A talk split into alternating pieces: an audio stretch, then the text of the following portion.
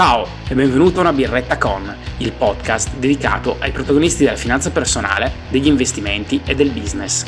Seguici se vuoi apprendere tutti i segreti e il punto di vista di chi ha avuto successo in questo ambito.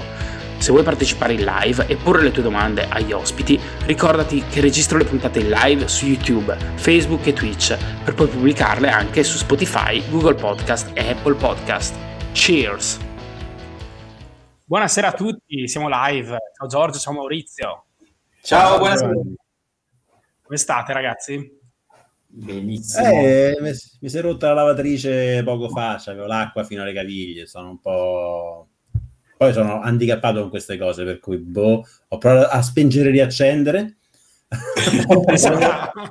cambiato il firmware, ma non ci sta il firmware nella lavatrice. Io l'asciugatrice rotta, però non so, non penso che Ho i nostri... aggior- i driver aggiornati, ma non, non, c'erano, per cui boh, lo affronterò domani sto problema. Buonasera a tutti, vedo che ci sono già un sacco di domande e Buona. un sacco di, di, di, ragazzi collegati, di gente collegata. Vorrei magari iniziare prima con la birretta, giusto? Oh, ok. Se ce l'avete. Io oggi sono una birra Baladen, che è uno dei migliori mastri birrai italiani come? Baden? Baladin, Baladen. Baladin, ah, Baladin. Baladin. Sì. Non conosco. Io ho una Weizen uh, della Feldschlossen, che ah, è. Ormai latina ti sei... Eh? Sì, la avevo comprato questo... La, la, la raffo, mi dico. Avevo comprato questo basket di 8-6 lattine, di cui però una mi era cascata rot- rotolando. Ah, è sempre quello, volte. certo. E siccome finora nessuna è esplosa, e questa è l'ultima, secondo me facciamo un po' di Activision in diretta. Eh? Vediamo un po'. Vai, vai, vai, vai. Ok, beh, sono un maestro sfiatatore. Eh, Vediamo, ok, è andata bene. Al massimo sarà sgassata. Cheers, ragazzi. Cheers, ragazzi. Cheers. Ciao. Prost. Ma tu Maurizio sei ancora in Italia o cioè, ormai sei proprio, sei proprio una no, no, evasore fiscale dichiarato no, in Italia? no, torno a Basilea tra qualche giorno. Ah. Resisti fino al 3 luglio e sei fottuto, il fisco ti viene addosso. No, no, ma io sono stato a Svizzera in, questi, in questo periodo, no, non ho fatto una tirata, quindi mi sono okay. lasciato complicatissimo per arrivare, però gestito, gestito. Eh sì, ah, è un problema comunque da affrontare. Vai, vai, vai. Di prendere il libro? Eh, Design sì, Your. Life. Ah, sto, sto in mutande, tra l'altro. eh, perché c'ho l'acqua alta, per cui fra un po' vengo, vengo, vengo a rana. Pantaloncini, ce l'ho. Da sportivo, dai. Sono da, da rugby quei pantaloncini, dice l'ho anch'io, da... uguali. No? Sono da... Non da rugby, io sono da rugby. Sport. Sì, sì, io ce l'ho da rugby, comprati a un torneo di rugby, quindi penso che siano da quello sport lì. Invece l'unico serio è sempre Maurizio, eh. impeccabile. Hai finito di lavorare. Oggi sì. dovremmo parlare di questo libro qui che è Design Your Life. Tu Maurizio l'hai letto? Design, sì, però, ah, design. Io Designing, io ho l'edizione italiana. Ah, italiana quella lì. Ah, è l'edizione eh, italiana. No Potevano tradurlo in progettare la tua vita. Eh, però forse hanno deciso di lasciare, diciamo, il, un, po', un, po', il titolo originale, un po' riadattandolo a quello... Sento un po' di eco, ragazzi, anche voi? Io no. Qualc... No, no. ok, allora forse è una mia... Tutto bene. Ecco, vedi che Arianna ci dice eh, la birra Baladin è la birra della vita, andate a visitare il birrificio a Piozzo se non ci siete già stati, è un paesino nelle Langhe. Eh sì, me, hanno, me ne hanno parlato, mi hanno detto tutti che è molto bello, è veramente un'esperienza. Grazie Arianna, abbiamo un'ascoltatrice finalmente, qualcuna interessata al mondo della finanza personale, non solo, perché oggi appunto parliamo un pochino più di, di, di questo libro. Io l'ho appena l'ho letto in un weekend, quindi devo ammettere, questo non è solo un libro, direi, perché altro è un manuale. Un weekend? Sì. Cavolo. Eh, sì, sono andato molto veloce. Io sono molto veloce. Questo potremmo parlare, penso, ore di... di come... Io ho letto tipo in una sera un terzo del libro che ha suggerito Maurizio l'altra volta. Eh? Bello, eh? Vabbè. Comunque dico, secondo me, dai, non è vero, cioè, non, non, può averlo fatto davvero questo personaggio, quello che ha scritto. Dai. Guarda, allora, le cose che lui ha vissuto, io le ho vissute nel mondo corporate, no, no, praticamente uguali. sì. No, ci credo, per, per, fare un piccolo riassunto prima che entriamo nel core. questo qui è un libro, sopra, ieri sera ho divorato 70 pagine, no, del genere, di un tizio che vuole aprire una pizzeria in Italia e deve affrontare tutta la burocrazia, i problemi, e finora è da, è da accapponare la pelle proprio, cioè ho detto, mamma mia. È, è, è il miglior corso imprenditoriale per, per italiani. Eh. se, se, volevo tornare in Italia per aprire un'attività, adesso manco morto. A proposito di attività in Italia, anche per Arianna, io ho vissuto per un anno in centro a Roma e c'è un pub Open Balladin, che proprio con certo. parete di tutte le birre Balladin meraviglioso eh, in centro vicino a Ponte. Okay. Anche Beh, a Milano ne hanno aperto uno vicino a Corso Como, ecco. Ma nel, ehm, diciamo che Adesso si è molto diffusa in Italia no? la moda in, mm, proveniente un po' dall'est, insomma delle, delle birre artigianali. E io mi ricordo che nel 2002-2003, appena laureato, stavo facendo un master, ho fatto un progetto per, uh, per aprire un micro birrificio in Italia, senza aver letto il libro, volevo solo vendere una pizza. e ero andato tipo alla fiera del settore, che a Rimini molto bella, ovviamente dopo, dopo la prima due ore ero ubriaco a marcia, quindi non capivo molto bene, però ero andato in tutti... Eh, c'era, mi sembra, c'era anche Baladin ai tempi, proprio che cioè, c'era il birrificio in realtà, adesso non mi ricordo come si chiama il, il mastro birraio che ha fondato la birra, il birrificio, però insomma molto interessante, sono quelle storie di piccole aziende che poi diventano, creano grandi marchi, creano grandi community, come quella che stai creando tu Giorgio, commentavo prima del tuo arrivo che sta andando bene, no? Mm. Sì, sì, sì, sì, sì. No, eh, mi, mi, piace, mi piace, devo... Adesso purtroppo, purtroppo, diciamo che nelle, nelle prossime cinque settimane sarò almeno tre in vacanza, per cui rallenteranno un po' le attività, però sono contento, no? Mi piace, mi piace. Si è creato anche un gruppo di fedelissimi che hanno fatto una chat privata e mi hanno aggiunto a me il gruppo dei... Io lo chiamavo...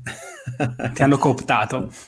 Sì, sì, mi hanno cooptato, però mi stanno aiutando anche, fanno i timestamp per i video e, ah, e no, è diventato un gruppo di supporto psicologico per me, è diventato in questo Ormai come in Black c'hai il, il, popolo che ti adora. no, vabbè, però, però è, come dire, è, è, è, piacevole quello che sta creando. Devo adesso canalizzare bene questa energia perché non voglio buttarla in caciara, fare troppe cose, voglio tagliare un pochino e, e essere più canalizzato. Branca Leone dice ho posticipato un primo appuntamento per seguire la vostra live ah eroe eroe eroe Ho seguito anche la vostra live che avete fatto insieme sul, sul, trading, molto interessante. Potrebbe essere forse un modo anche quello, no? Per fare un modo per fare prototyping o prototipi fare sì. la propria vita, dopo ne parleremo un po' nella, nella, puntata, però diciamo che questo libro, ecco l'ho letto, io l'ho letto in un weekend, ovviamente non ho fatto gli esercizi, ma è un mm. libro che, quindi è un libro che in realtà va letto, diciamo, con il giusto tempo, con eh, più un manuale, quindi nasce da un corso di Stanford, quindi dall'Università di Stanford, da due professori che hanno deciso di rispondere un po' alla domanda cosa fare, cosa vuoi fare nella vita, cosa, come raggiungere, come trovare la propria strada nella vita, forse, no? Sì, eh, perché credo quello partisse come un corso eh, relativo alla carriera, quindi per gli studenti per aiutarli a disegnare un percorso di carriera e poi l'hanno esteso come approccio. c'è anche il libro specifico per um, Designing Your Work Life, che dovrebbe essere più specifico per il lavoro. Però in realtà trovo che questo libro qui sia abbastanza ge- sia generico abbastanza per far sì che, che, con un po' di customizzazione che ci metti tu può essere specifico per qualsiasi approccio. A me in realtà anche già il primo capitolo mi ha affascinato quando parla appunto della differenza tra engineering problem e design problem. Cioè, perché io spesso uh, dire, cerco sempre di affrontare qualunque cosa in maniera ingegneristica, no? E i problemi ingegneristici sono quelli in cui in teoria la funzione obiettivo è chiara, no? Tu vuoi minimizzare i costi o massimizzare una variabile e quindi tu trovi la soluzione o trovi una delle soluzioni o fai dei trade-off, però è sempre una cosa misurabile, l'output è misurabile, si può dire A è meglio di B. Nei problemi di design invece non c'è A è meglio di B e quindi quello è il problema. Uh, Ci sono tante strade, molti diciamo. problemi, anche, anche, quelli relazionali, anche quelli di relazioni umane uh, o anche sentimentali o anche appunto di cosa fare nella vita. Non è che c'è una soluzione ottima e devi trovarla, non puoi soltanto affrontarli come raccolgo mille dati, pro e contro e basta. Ci sono altri, altri, appunto, altri mh, ingredienti che in questo libro vengono mostrati e che sono interessanti. Alcuni sono un po', sono un po americanate, alcune cose, però, però ho trovato almeno 4-5 cose mo- molto, molto fighe. Sì, questa, sicuramente, questa distinzione tra engineering e life design anche a me è piaciuta molto. Mi sono reso conto anch'io quanto spesso cioè, la, il nostro modo di ragionare sia proprio quello, no? di, di, raggiungere un obiettivo, magari di, di, arrivare a guadagnare 100.000 euro, di, eh, che ne so, di... Mh, mm, anche, so, anche, nella finanza personale, di avere un patrimonio di X, di raggiungere un rendimento di Y. Però eh, perdiamo tutta una serie di, di, contorni, di cose che ci stanno un pochino a lato nella, nella, costruzione del percorso e poi ci sono mille modi per arrivare all'obiettivo, come dicevate voi. Eh, diciamo che la, una, delle prime, una, delle prime, cose che nel, nel primo capitolo probabilmente c'è, c'è un'affermazione in cui si dice che i tre quarti delle persone non hanno una carriera collegata al proprio percorso di studi. Non so se è capitato anche a voi, eh, se volete, se rientrate ecco, nei tre quarti delle persone. eh, qui servirebbe, uh, come dire, io ho fatto una carriera che era nel mio corso di studi, il problema è che il mio corso di studi e la mia carriera non erano nel mio corso di vita, c'è questa la differenza. Quindi se vogliamo sono allineate, la mia carriera e, e, i, miei, i, miei, studi, se li guardo da fuori, da osservatore esterno, faccio, ma guarda come sono belle consistenti. Non sono molto consistenti con quello che ho dentro. Però. Uh, ok. Quindi non so bene come definirmi in questo quadro. No, la, la mia carriera sicuramente iniziata come potevo aspettarmi, eh, inquadrata nel mio percorso di studi e viceversa. Quello che poi ho capito dopo è crescendo nella mia traiettoria di carriera, ho capito che il mio percorso di studi aveva uno spettro di applicazioni molto più alto di quello che pensassi all'inizio. Eh, all'inizio mi vedevo come ingegnere in un settore ingegneristico specifico, invece poi ho capito che era applicabile in, più, in molte più funzioni e divisioni. Quindi sì, mi ci sono ritrovato, ma in maniera quasi inaspettata. Non, non pensavo che avrei seguito quel tipo di traiettoria di carriera. Ok, poi ecco, ovviamente poi le, car- sì, appunto, le carriere si evolvono e, e sono veramente...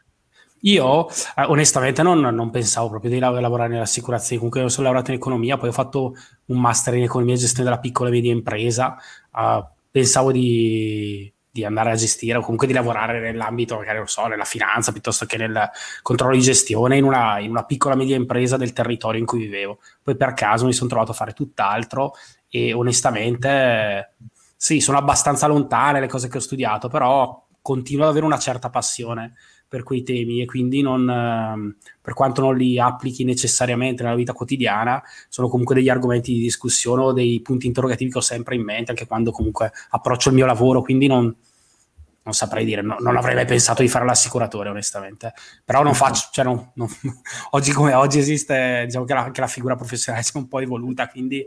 Eh, aiuto l'impresa a gestire i rischi, che, eh, che, vuol dire tutto, vuol dire niente, però è un pochino più completo, realmente vuol dire che è più completo e, e diciamo, mi interrogo un pochino di più, non, non sono un puro venditore di, di, mm. prodotti assicurativi. E quindi in qualche modo ho collegato anche quello che facevo, quello che ho studiato.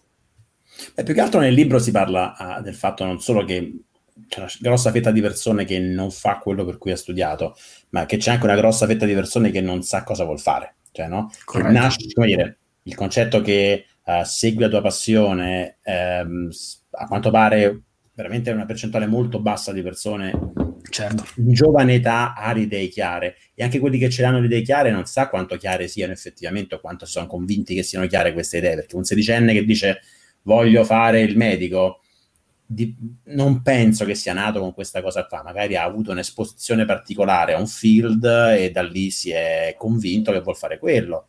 Io sono, sono un po', ultimamente sono un po' scettico anche sul libero per cui diciamo, che, diciamo che tendiamo ad andare nella media delle persone eh, che abbiamo attorno, delle cose a cui siamo esposti. No? C'è, c'è una forte tendenza, poi abbiamo qualcosa di personale, però c'è una forte tendenza a questo. Per cui diciamo che è molto, è, è molto normale, è normale non avere idea a 20-25 anni bene di cosa si voglia fare nella vita. E le scelte importanti di carriera, di studi vengono fatte in età in cui 20 non abbiamo idea, cioè tu a, a 14 anni non hai idea di che scuola superiore vuoi fare. E a 18-19 difficilmente hai idea di cosa vuoi fare da grande, per cui scegli l'università di solito un po' alla cieca, ci viene chiesto di scegliere a un'età per cui abbiamo poche carte secondo me. No, è vero, infatti l'altra volta raccontai che io fino ai 18 anni io ero convintissimo che avrei fatto la carriera da ufficiale di marina, era il mio sogno, eh, ma sin da piccolo e proprio alla fine eh, decisi di non fare l'application in accademia e andare ce per l'hai un po', ce l'hai tipo anche la, la, sì. l'aspetto da quello che ha preso Salsedine, no? quello perché sono andato a Miraglio però magari Però, è una passione che fai che hai ancora o... come? È una passione che magari coltivi ancora, quella di... No, ma io sono stato sempre appassionato comunque di tutta quanta la roba anche militare come tecnica e tutto, per cui sono ancora capace di riconoscere, sai, le classiche cose da, dal modellismo al, agli aerei. Eh. E, però sì, fino a 18 anni ero convinto che sarebbe stata quella la mia direzione e tutto, poi è cambiato e, e sono iniziate altre, come dicevo prima, diverse eh, opportunità e si è srotolata in maniera abbastanza interessante la eh, traiettoria di carriera. Però sì, sono d'accordo, ci sono dei momenti cruciali in cui si devono prendere delle decisioni che necessariamente il discorso dell'esperienza è quella cosa che quando ce l'hai non ti serve più, è troppo tardi, no? bella, bella questa frase. Eh sì. Diciamo che quello che a me, eh, già i primi due capitoli mi hanno colpito abbastanza, però, non so se il primo o il secondo capitolo quando introduce il concetto di prima fai un, un assessment di dove sei, no? Ok. E vedi un attimo come sei messo in questo momento, che lo stesso si fa anche nelle finanze, no? Come quando parliamo di personal finance primo punto è vedere, fare uno snapshot di dove sei in questo momento. E poi però invece di porti obiettivi nel libro, poi potrebbe essere un secondo step nel percorso di personal finance, vediamo dove sto, vediamo quanto entra, quanto esce, cosa voglio raggiungere. Nel libro suggerisce subito di creare una bussola, no? Del, certo. nel, nel, cercare di capire eh, quali sono i tuoi valori. Quindi, ecco, la parte di eh, estrazione dei valori la trovo un po' semplicistica, però è un esercizio che mi sono divertito a fare, quello della work view e della life view. È molto semplificato. Me, già solo parlare di work view e life view non capisco perché... Dovrebbero essere due cose fare... diverse. Perché devono essere due cose diverse? A me nella life view c'entra anche il lavoro. Il lavoro è una, un piccolo aspetto. Io sono, non è detto... Cioè così dici, adesso parliamo di tutto il cibo e poi parliamo delle noccioline sudafricane. Vabbè, ok. Non sono sullo stesso piano, sono veramente non lo certo. so, però forse siccome il lavoro è considerato una cultura americana, una, una, una colonna portante di qualunque cosa, eh, la visione sul lavoro deve essere per forza qualcosa di, di, mettibile sullo stesso piano della visione della vita. Però ok, poteva essere fatta molto, poteva essere estratti molto meglio i valori, però vabbè, non è, non è un libro di analisi, psicoanalisi. Eh, certo, poi... però l'idea mi piace, mi piace l'idea del, del dire, mh, mm, vediamo dove stai, e vediamo eh. un po' chi sei. Poi da lì lavoriamo per andare da qualche parte senza avere un obiettivo chiaro in testa. Quello mi piace. Un approccio più, più locale, più da navigatore che sia un po', come dire. Volevo farvi una domanda. Voi avete soltanto letto il libro e fatto gli esercizi o avete anche fatto il corso, quello online sull'Odyssey Plan? Perché io, io mi sono, sono iscritto al libro, poi iscritto. ho fatto quell'esercizio e poi li ho mischiati come... Mi sono iscritto, ma penso che il corso non sia molto di più della dell'esercizio, no? O c'è, o c'è, molto di più? Io non l'ho fatto il corso, lo sono iscritto. Beh, è, mo- è, molto orientato sulla eh, costruzione di queste tre vite in parallelo mm-hmm. e del poi unirle, quindi con anche degli esempi. Eh, era molto interessante, per esempio, lì la visualizzazione. E quindi io mi sono accorto che ho iniziato il libro, poi ho attaccato la parte corso, mi sono concentrato molto lì e poi rivedendo il libro un attimo ricollegato. Hai capito. Punti, Ok, mm-hmm. sì, la visualizzazione è, è, è sì, il loro, è, anche il loro PDF è scaricato, il loro... Sì, però per, per, esempio a me è servita quello che dicevi prima, no? del fatto che eh, spesso si parte da un singolo settore, la carriera o il denaro, lì invece col fatto che, eh, essendo io molto mh, visuale nel mio approcciare le cose, il fatto che ti metti dei simboli sulla parte viaggi, sulla parte lavoro, mm-hmm. sulla parte studio e tutto, quello mi aiutava a tenerli più sott'occhio okay. in parallelo, okay. no? Per avere più, più, più passi in parallelo su ciascun piano. Sì, esatto, perché c'è anche poi la, l'incrocio, il collegare frecce, quindi inizi un percorso qui che tra tre anni, eh, insomma, era una simpatica la cosa, la cosa divertente di quell'esercizio là, che poi è un po' il core, è il core della prima parte del libro. Certo l'Odyssey Planning. Ah, per, per, spiegarlo, diciamo che alla fine quello che, si, quello che suggerisce un po' per dire non so bene in che direzione andare, si suggerisce di fare così. di immaginare tre ipotetici futuri ideali, ma non idealissimi, cioè futuri come andrebbe la tua vita se, al primo caso, non cambiasse, continuassi a fare quello che stai facendo adesso. Quindi Nei prossimi cinque anni, giusto? Già un lavoro. A cinque anni, no? Ipotizza un futuro mediamente ottimistico, ma non, non che vinci lotterie, uh, da qui a cinque anni se continui a fare quello che stai facendo. Poi si suggerisce un secondo futuro che è, immagina che tu domani, quello che stai facendo oggi venisse tagliato, avessi licenziato, oppure chiudesse la tua azienda, oppure non, ti fosse tolto quello che hai adesso, e immagina un futuro alternativo. E poi il terzo futuro è quello in cui facciamo finta che tu fai, segui completamente quello che vorresti fare. Uh, sì, senza condizionamenti economici eh, oppure sociali, sì, diciamo. Esatto, esatto. E quindi disegni un futuro un po' più ideale. E quello che poi in genere si arriva, che loro dicono che vedono è che spesso non è che uno implementa il futuro ideale, però riprende un paio di ingredienti e li mette in un futuro, in un, in un percorso che può essere più vicino tra i primi due e via. Io ho fatto dieci futuri diversi. Mamma mia. Ma sì, perché tre, non tre, cioè no, eh, no. Io però mi ho messo un giorno intero a fare questo esercizio, ho fatto dieci futuri diversi almeno, mi sembra nove o dieci. Ma le disegnati proprio? Varie cose, troppe variabili, anche fare anche fare combinazioni tipo cioè, 5-6 filoni con 3-4 variabili. Hai, hai terraformato vari scenari. Sì, esatto, però tutto. e, e com'è? E qual è quello più interessante? No, è molto interessante. Diciamo com'è? che qual è quello, quello più assurdo qual è, dai? O ce ah, quello più assurdo è... eh, adesso devo pensare che l'ho fatto qualche mese fa. Quello più folle è quello in cui eh, diciamo, eh, faccio politica vera. Ah, ok. in cui cerco di cambiare il mondo, make the world a better place. Quello è proprio più assurdo. Eh, Vabbè, non, è tanto, eh, non è tanto... Non che, non che, non che voglia fare... Cioè, è un discorso complicato. Mi piacerebbe, piacerebbe fare politica intesa come eh, avere un'influenza e cambiare un po', avere un impatto a lungo termine. Per me è molto più politico aiutare mille persone a, a, migliorare il loro pensiero che, che, diventare sindaco di qualcosa e decidere quale buche rattappare. Per cui diciamo che ho un approccio con la politica un po' diverso. Ok, invece tu Maurizio? Io... Stai andando a guardarle? Eh, no, no, stavo guardando il commento su eh, Money Surfers. No, no, me, me, li ricordo bene perché in realtà nei tre scenari io quello che ho fatto ho seguito questi tre eh, esempi e poi e l'esercizio è appunto ti crei questi tre percorsi abbastanza differenti uno dall'altro e poi prendi adesso sento le cose e, e, poi prendi eh, quello che vuoi e li usi in, in, questo percorso principale di dieci anni e in questo io ho messo due pezzi delle vite alternative e ho iniziato a farlo. Uno è esattamente questo, eh, iniziare subito con un canale YouTube eh, ad avere delle attività eh, e l'altro era il fare un prototipo sul, sulla parte trading. Quindi questi vengono esattamente dagli altri scenari messi in, messi in parallelo.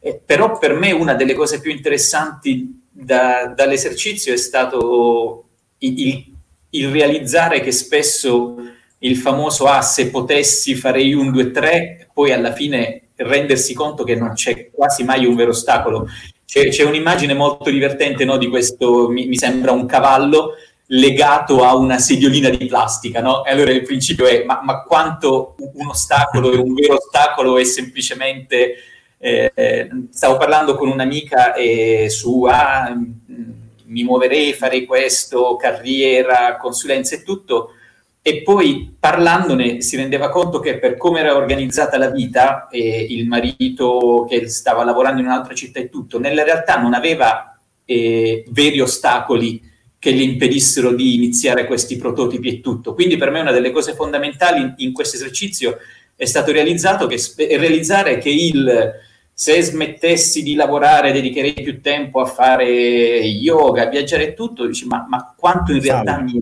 realmente impedito oggi, no? Eh, cioè, mm, probabilmente... Eh, sai, queste cose me le, me le, chiedo anch'io ogni giorno, no? Perché io mi dico sempre, eh, fanculo, se non, non, non, spendessi un miliardo al mese starei facendo lo youtuber, starei facendo boh, divulgaz- cose, cose più così. Però cos'è che mi frena effettivamente dal farlo? Sì, certo. alti costi della vita, però se andiamo a ragionare su aspetti economici a lungo termine, magari veramente mi sto facendo limitare da un problema che non è un problema.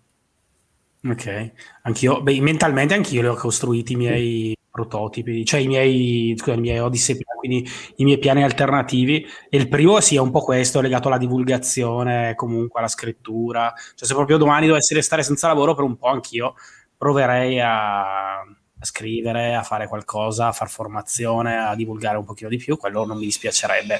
Voglio dire, ma è una cosa che faccio già, quindi però la, per, un, per, per, un, certo periodo di tempo non mi dispiacerebbe farlo diventare il mio obiettivo primario. E l'altro... Eh? Allora ci dicono che Reset, uh, ci dice il buon Tom. Ciao Tom. Solo io sento Reset in modo strano. Reset anche investito nel microfono nuovo. Ecco, c'è il, microfono, il secondo microfono, porca miseria. Faccelo vedere questo microfono. Faccelo vedere, è una cina esatta, lo sappiamo. Eppure è bello, eh? È blu, dovrebbe funzionare. Allora, blu, blu. Cos'è? Sono io. Tonor. Eh, tu è bello, bello anche di design. Sono, uh, so, 80-70 euro di, di microfono, non è che... Il, lui, il, piano invece alternativo è quello, la cosa che mi piacerebbe fare in realtà è quella di fare l'investitore, no? Ho pensato, non mi dispiacerebbe fare l'investitore, quindi in realtà fare il venture capitalist piuttosto che anche lavorare in private equity o comunque investire dei soldi in aziende, quello sarebbe una cosa che mi sarebbe sempre piaciuta fare, no? E allora ho deciso, ho cominciato a riguardare le azioni. In questi giorni, ho cominciato a riguardare le azioni, poi ho visto che hanno dei prezzi, era una roba che non guardavo veramente da tanti anni, però ho visto veramente delle quotazioni pazzesche, no? Stamattina uno dei titoli che avevo guardato era Fastly, non so se avete visto, che è questo se, un, pro, è un, provider di servizi di cloud computing e questa mattina, non so, tutti i siti hanno avuto qualche problema legato al cloud computing e quindi in diciamo in pre-market Fastly perdeva il 10%, il 20%, okay. comunque perché aveva bloccato, aveva rallentato Amazon, cioè comunque ha rallentato per un'ora circa dei siti molto importanti mondiali, no? E poi alla fine adesso mi sembra che fosse tornato ai valori, ai valori del giorno prima, quindi in realtà c'è un mercato e, e voglio dire nel 2020 metti un titolo che stava a 15 dollari, oggi sta a 50, è arrivato a 100. Ho guardato e ho detto, ma ci sono delle valutazioni qui che azienda ovviamente che non ha mai fatto un utile, che continua... Bisogna cambiare framework mentale perché tutto è alto perché non, there is no alternative. A saperlo prima, eppure era anticipabile questa cosa. Vabbè. Però adesso ho cominciato a riguardare ecco, le aziende, mi piacciono proprio a leggermi le storie, a guardarmi i bilanci. È una cosa che in teoria sono, insomma, sono in grado di, di guardare e di fare. Eh, ho lasciato qui la domanda di Emilio Paulisso che diceva: Conoscete okay. l'approccio dei money surfer all'F design? Hanno appena scritto un libro in italiano sull'argomento. Eh, onestamente, io, money surfers, eh, ehm, allora io so che cioè, sono dei divulgatori in ambito. Sono, a me non sono mai piaciuti, onestamente. Sono dei divulgatori in ambito personal finance, però hanno, hanno anche loro un podcast molto con degli, delle interviste molto interessanti. Quindi fatte molto ethical bene. Forex, Ethical Spread. Sì, facevano questi corsi sul Forex e lo yoga, mischiavano un po' di Armic concetti. Business Academy. Vediamo un po', forse l'ho visti in Fuflix questi qua. Sì, sicuramente. Hanno anche la, la crociera, Money Surfers Cruise. Sì, sì, facevano dei corsi, dei retreat, cioè, eh, portavano la gente a Bali e per una settimana univano l'aspetto, diciamo, un po' più psicologico all'aspetto di gestione del denaro. Non vede quanto costano questi corsi, ma la gente non li mette più i prezzi. Non li mette più la felicità fa i soldi, Alfio Bardol ha scritto i soldi fanno la felicità, quindi... allora, ha visto già il primo corso col prezzo che finisce in 7, partiamo molto male rispolveriamo le tue vecchie doti da... tutti, col 7, tutti, i corsi che il prezzo che finisce col 7 già proprio, già proprio fine allora, io quando loro avevano scritto un libro, no? Ero iscritto forse alla community Facebook e allora avevo scritto, avevano scritto un libro e avevano detto per la promozione rilasciamo interviste a chiunque voglia farci le domande, scriveteci così. Allora io, io tipo gli ho scritto una mail dicendo guardate, voi siete, la classico, siete il classico eh, sito, il classico diciamo tipo di divulgatore che avrei criticato, no? Però visto che rispondete a tutti, magari se, siete, se volete vi, le, vi leggo il libro e poi effettivamente scrivo, scrivo una recensione, che, una recensione reale, non mi hanno risposto. anche se avevano promesso di, di rispondere a tutti e di, di, pubblicare qualunque intervista, ai tempi non mi hanno risposto, poi magari voglio dire non l'hanno, non l'hanno neanche letta la mail, però io dico la verità che non mi hanno mai risposto. Quindi ecco, non ne ho una grande opinione. Però... Qualche red flag l'ho vista sul loro sito, ma non ho, non ho approfondito. Va bene. No, no, non li conosco. Che titolo Comunque. di studio avete, giusto per qualificarci? Oh wow, siamo a questo livello. Uh, Abbiamo gente laurea, nuova. Vecchio, vecchissimo ordinamento, quindi quinquennale in ingegneria informatica, una specializzazione in uh, intelligenza artificiale. Io laurea sempre stravecchio ordinamento in ingegneria elettrotecnica con specializzazione in indirizzo energia, mezza laurea in uh, filosofia e un Cos'è master. Sta roba? Cos'è sta roba? Cos'è sta novità? Sì, oh. sì, sì. io la, la, mia, la, mia, passione al, al, liceo è stata la filosofia, grazie a un'ottima insegnante, e wow. all'ultimo anno c'è stato un momento in cui ero indeciso tra ingegneria e filosofia e mia madre è laureata in filosofia e la mia professoressa mi dissero non ti permettere di studiare filosofia. no. e, e, mi ricordo agli esami di maturità fu molto divertente perché eh, quando chiesero oh, cosa farai adesso io dissi ma mi laureo in ingegneria e poi in filosofia e, e si misero tutti a ridere pensando fosse una battuta, no? io dicevo che ridete. e quindi mentre lavoravo al, in raffineria mi iscrissi all'università a Roma 3 al corso di laurea in filosofia indirizzo logico scientifico. Quindi la cosa divertente okay. è che mi convalidarono anche esami di matematica, di informatica e tutto. E mi mancavano, sì, ho fatto per la triennale, avevo fatto due terzi del percorso, poi lavoro e tutto mi sono fermato, però diciamo è, è lì oh, nella pipeline. Sarebbe stato fighissimo avere anche la sì, sì. Comunque, vabbè, Emilio Paulisso dice fanno buone cose, il loro podcast è molto bello. Confermo che il podcast non è male, quindi eh. Lo confermo, ho visto alcune interviste. Io invece sono laureato in economia, ho fatto anche un master come gestione piccole e medie imprese successivamente e un dottorato di ricerca sempre in economia, però sempre economia e gestione d'azienda, come è abbastanza... Domanda per Mr. Reset e Giovanni in che prodotti investite i vostri soldi? Azioni, cripto, immobiliare, oggetti vari? Diciamo che non è proprio il... Diciamo che non è proprio il, il, focus della serata, comunque dai, eh, io cripto pochissimo, immobiliare ho una casa di proprietà, non so se è un investimento, eh, ho... royalties royalties, vino, sì, vai sul mio sito come diventare ricco.com, trovi tutto il resoconto di tutte le stupidate. tutte le tutte le stupidate in cui investo. Diciamo che l'unica cosa seria è la gestione patrimoniale, adesso ho iniziato anche un piano d'accumulo in alcuni ETF, penso che andrò avanti in quello. Diciamo che la vicinanza con persone più serie mi, mi sta mi sta portando sulla retta. Presentaci queste persone più serie, che ne avremmo bisogno anche noi. Ma, le, ma, ci sono delle... Cioè, il mondo finanziario, poi facendo il blogger, alla fine uno deve sperimentare, no? deve provare, ma il mondo finanziario è interessantissimo. Per esempio, questa è una cosa che mi manca, ma che vorrei, su cui vorrei investire. C'è questo sito inglese che permette, per esempio, di investire in cause. Quindi, praticamente, tu puoi investire in uh, gente che vuole andare a fare causa, per esempio, a un'azienda. Quindi, praticamente, oh tu... Dio sì, cioè, se poi... ricetta, poi... ok, che vuol dire? Fanno crowdfunding per fare causa alle aziende. Fanno crowdfunding per fare causa. Bellissimo. Però non lo chiamerei finanziario, stai sporcando il termine mm. finanziario, dai. Sì, finanziario sì. si intende in genere asset finanziari, no? No, no, cioè, no, no fine... è... Eh. Sì, nel senso che comunque tu ti prendi una quota della causa per sostanzialmente, no? Quindi è comunque... Ho visto gente che compra debiti, eh, debiti deteriorati, c'è un mercato mm. anche lì NPL, tipo, sì, so, tizio a 100k di debito di mutuo, eh, tu te lo compri a 3k sperando che qualcosa esca fuori quando fanno il saldo e stralcio, queste cose qui. Vabbè. sì, sì, no, comunque... Secondo voi, eh, dice nono Tom... Eh, dice, Abbiamo perso. Classico da Giovanni. Dice il saggio. allora, rispondiamo a nono Tom, poi dopo se non torna Giovanni andiamo avanti col libro. Eh. Facciamo, facciamo parole di casa. Ah, no, Tom chiede, vediamo un po'. Um, secondo voi ne vale la pena di farsi un certificato di Google di orari sei mesi? Sono Questa sparito, no, scusate. Giovanni? Sì, sì, bravo. eh, bella domanda, secondo me, eh, secondo, dipende da cosa vuoi fare, però secondo me Google, ah, secondo me, andiamo un po' più alti, rispondiamo a un'altra domanda ovviamente.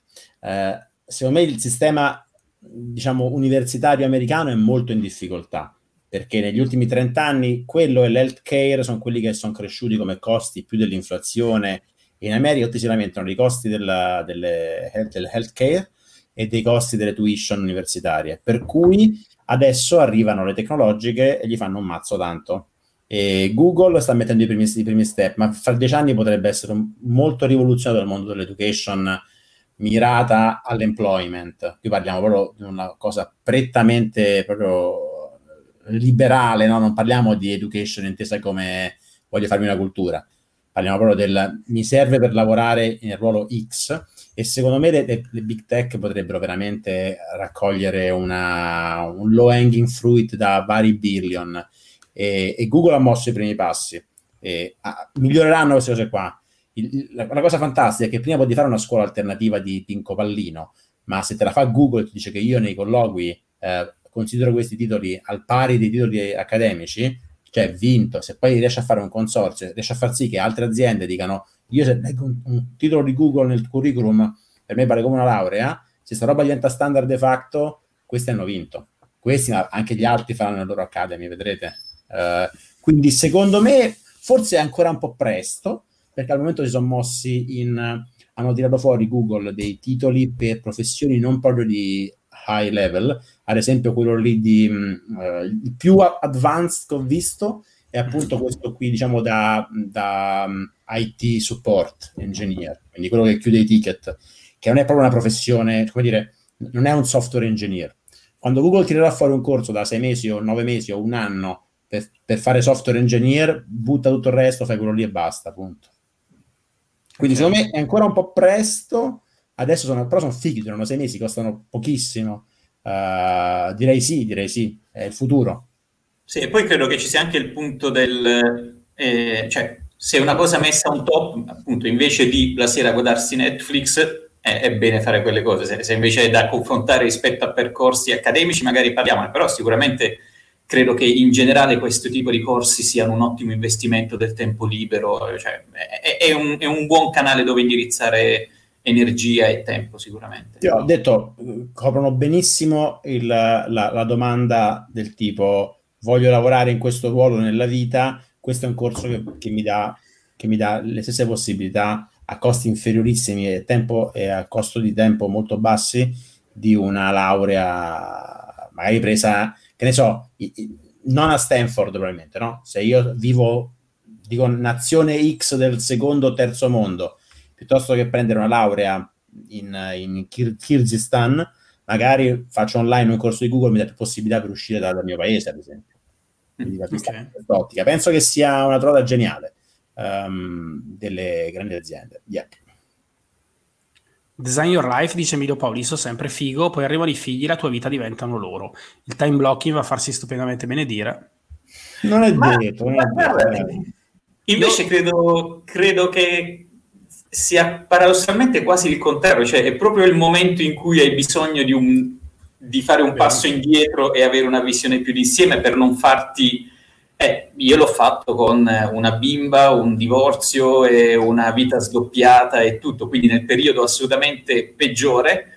E prima il, l'esercizio con, eh, con Mr. Rip eh, del, del, fare l'assessment finanziario e poi questo mi sono serviti proprio per appunto passo indietro, iniziare a vedere i pezzi invece di essere immerso nelle singole cose che ti mangiano le giornate e tutto eh, avere una visione insieme, perché sicuramente sì, il eh, time blocking e tutto, la parte tattica va a farsi benedire molto più rapidamente, per questo questo ci si muove più sulla parte strategica e, ed è il momento in cui capisci qualcosa in più sulla direzione. Poi, per carità, eh, però secondo me è un esercizio utile soprattutto in quella fase, perché eh, eh, non è una cosa che si fa soltanto quando devi ancora fare tutto, no? C'hai 20-25 anni, come organizzo? No, anche un vecchiaccio 49enne come me è il momento in cui dicevo, oh, fermi un attimo, vediamo quel, come mettiamo a frutto quello che abbiamo imparato in passato e tutto, eh, merita come esercizio.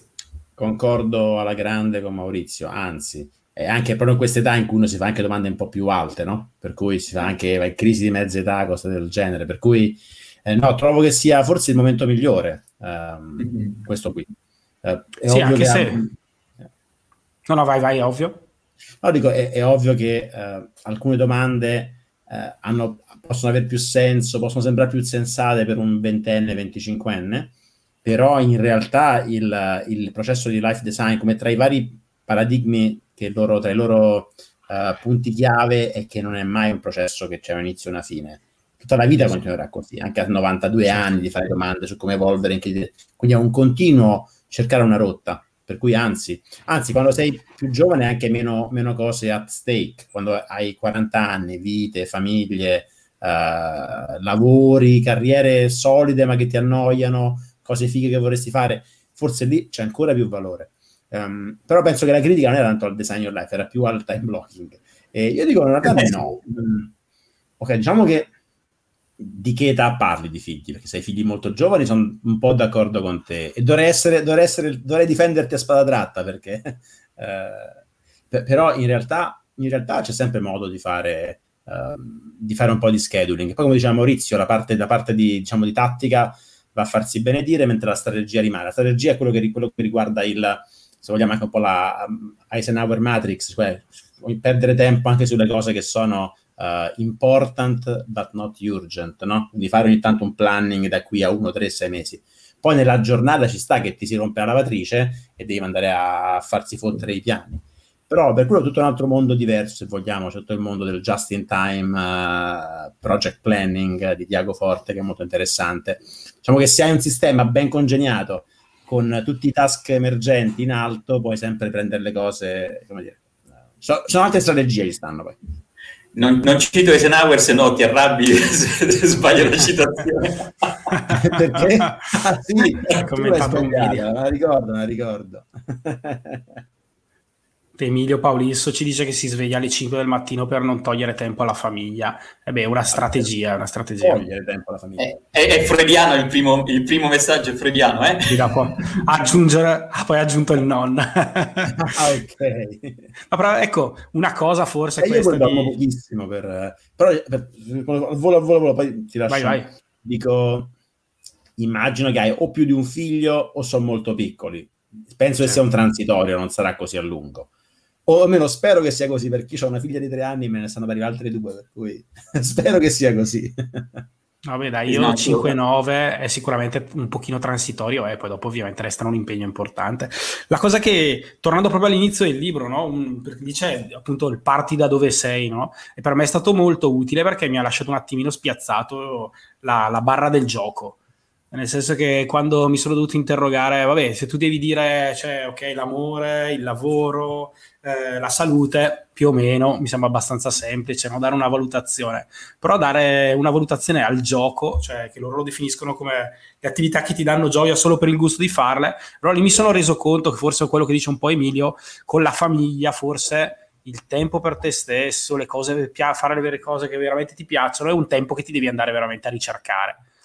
Quindi forse... Io libro l'ho iniziato a leggere con il mio, il mio uh, reading group, che in realtà non, esiste, però c'è un, una pagina da qualche parte su un sito, eh, e, e, l'ho anche confrontato con due o tre amici del mio del, del mastermind group o, o con tre, tre, amici qua a Zurigo, un gruppo di mastermind, quindi facciamo una volta al mese, ci vediamo e affrontiamo problemi, è, molto, è, molto, è una roba molto profonda e divertente e abbiamo fatto anche assieme, abbiamo, fatto, abbiamo confrontato appunto questa cosa che tu hai appena detto, cioè la, come si chiama quella parte del libro? Non me lo ricordo. Eh, Però dare lo score, lo score ai vari aspetti. Ah, quello che ho scoperto è che ciascuno interpreta le cose in maniera diversa. Cioè, quello che ho messo come gioco poteva essere considerato come salute, mental health. Parti da dove sei. Messo... Quindi eh, in realtà ho visto che chiunque lo interpreta in maniera diversa. E, okay. e quindi è difficile capire cosa si intende per gioco, cosa si intende per, per, per salute, eh, non è proprio chiarissimo. Quindi boh, lascia un po' il tempo che trova, per mia esperienza. Ok, no, no, però comunque a me ha aiutato perché mi ha aiutato un pochino a, a pensare, no? Quindi a, in questo modo, comunque a pensare, sono delle attività che fai solo per la gioia e alla fine sono le giornate i figli, eh, ti, io ti sì, sento perdendo l'audio. Mm-hmm. Lo stiamo bene, sei frizzatissimo. Sì, sì. E... Beh, saranno... no. oh, è, tornato, è tornato tra noi. Ah, dobbiamo comprare micro... un altro microfono a reset e, e una connessione il terzo. Mi sa che devo controllare il computer a questo punto. No, però sulla mm. parte eh, gioco anch'io devo dire che quella, perché l'avevo anche affrontata separatamente facendo delle sessioni di coaching e, ed effettivamente è quella che mi ha messo un po' in crisi perché ripensando a me 35enne avevo chiare le mie passioni, le parti eh, di svago e tutto in questa fase della mia vita, poi anche per via appunto di varie vicende, l'impegno, la bimba, il lavoro, mi sono accorto che adesso è molto più difficile dire quali sono i miei hobby, quanto ci dedico e tutto. E quella per esempio è una cosa che mi ha un attimo spiazzato e sulla quale so che è necessario lavorare perché è importante no? avere una, una valvola, un, comunque un punto, una, il tempo per te e via discorrendo. Quindi sì, anche quello appunto, l'esercizio serve anche a quello, ad accorgerti di qualche situazione. Mm-hmm. Allora, io proprio sto provando a scerare. L'avevo fatto pubblicamente questo esercizio che ho ritrovato uh, uh, non so se si riesce a vedere, no, non sto scerando niente. No. Ah sì, aspetta, eh, devo... perché tu ah, stai sì. scerando, ma lo devo aggiungere io forse? Eh? Ma è in, sì, vedo che è in backstage. Vai, sì, avevo fatto pubblicamente eh, nelle note al libro che ho scritto pubblicamente i miei, i miei punti. A quanto, pare, a quanto pare la health ho fatto 50%, 40% work, 10% play, però era in giù, era unfair confrontandomi con i miei amici e 40% love. Quindi diciamo che non era uscita benissimo. Sto, non eri ottimista in quel periodo, diciamo. Eh, questa è un, po', è un po' la mia... è un po' il mio default state, per cui diciamo che... Però alcune cose potevano essere messe in play, per cui... Eh, ok. okay. Niente, volevo solo scerare, via. Stop. Bello, belle le note. Ma ci dice, divagatore, ha fatto una bellissima domanda. Lui dice: Ho 25 anni, ho una laurea magistrale in ingegneria informatica, lavoro in banca da due anni nel credito al consumo, prestiti, e non mi sento al 100%. Dovrei cambiare? Mi pagano bene e mi piange il cuore. Secondo me, Design Your Life è proprio il libro che fa per te. Nel senso che non è necessario cioè, quello che secondo me uno degli insegnamenti che ti dà il libro è che non è necessario cambiare subito, dire voglio fare, voglio aprire una piadineria, apri subito una piadineria perché è quello che voglio fare nella vita, ma poi appunto fare dei prototipi, poi cominciare a fare degli esperimenti e a cercare di capire se eh, ci sono altre professioni, altri interessi, altre, ehm, altre attività che potrebbero darti maggiore soddisfazione. Innanzitutto c'è un, c'è un, ulteriore esercizio che fanno, che non so se avete fatto, che è quello del diario, il diario sì, giornaliero. Sì, sì. Che non quello so. L'ho fatto perché l'ho fatto già per sono, sono sei anni che faccio journaling, per cui non, non, non mi sono preso tre settimane per fare. In realtà loro parlano del happy moment journaling, cioè che fanno un diario cercando di memorizzare quali sono i momenti belli più che altro, per capire cosa ti interessa. sì, quello che, quello che, ti piace, quello che ti piace. Happy time journaling, qualcosa del eh? genere, se non sbaglio. Sì. Uh, no, non l'ho fatto perché l'ho fatto tante volte in passato.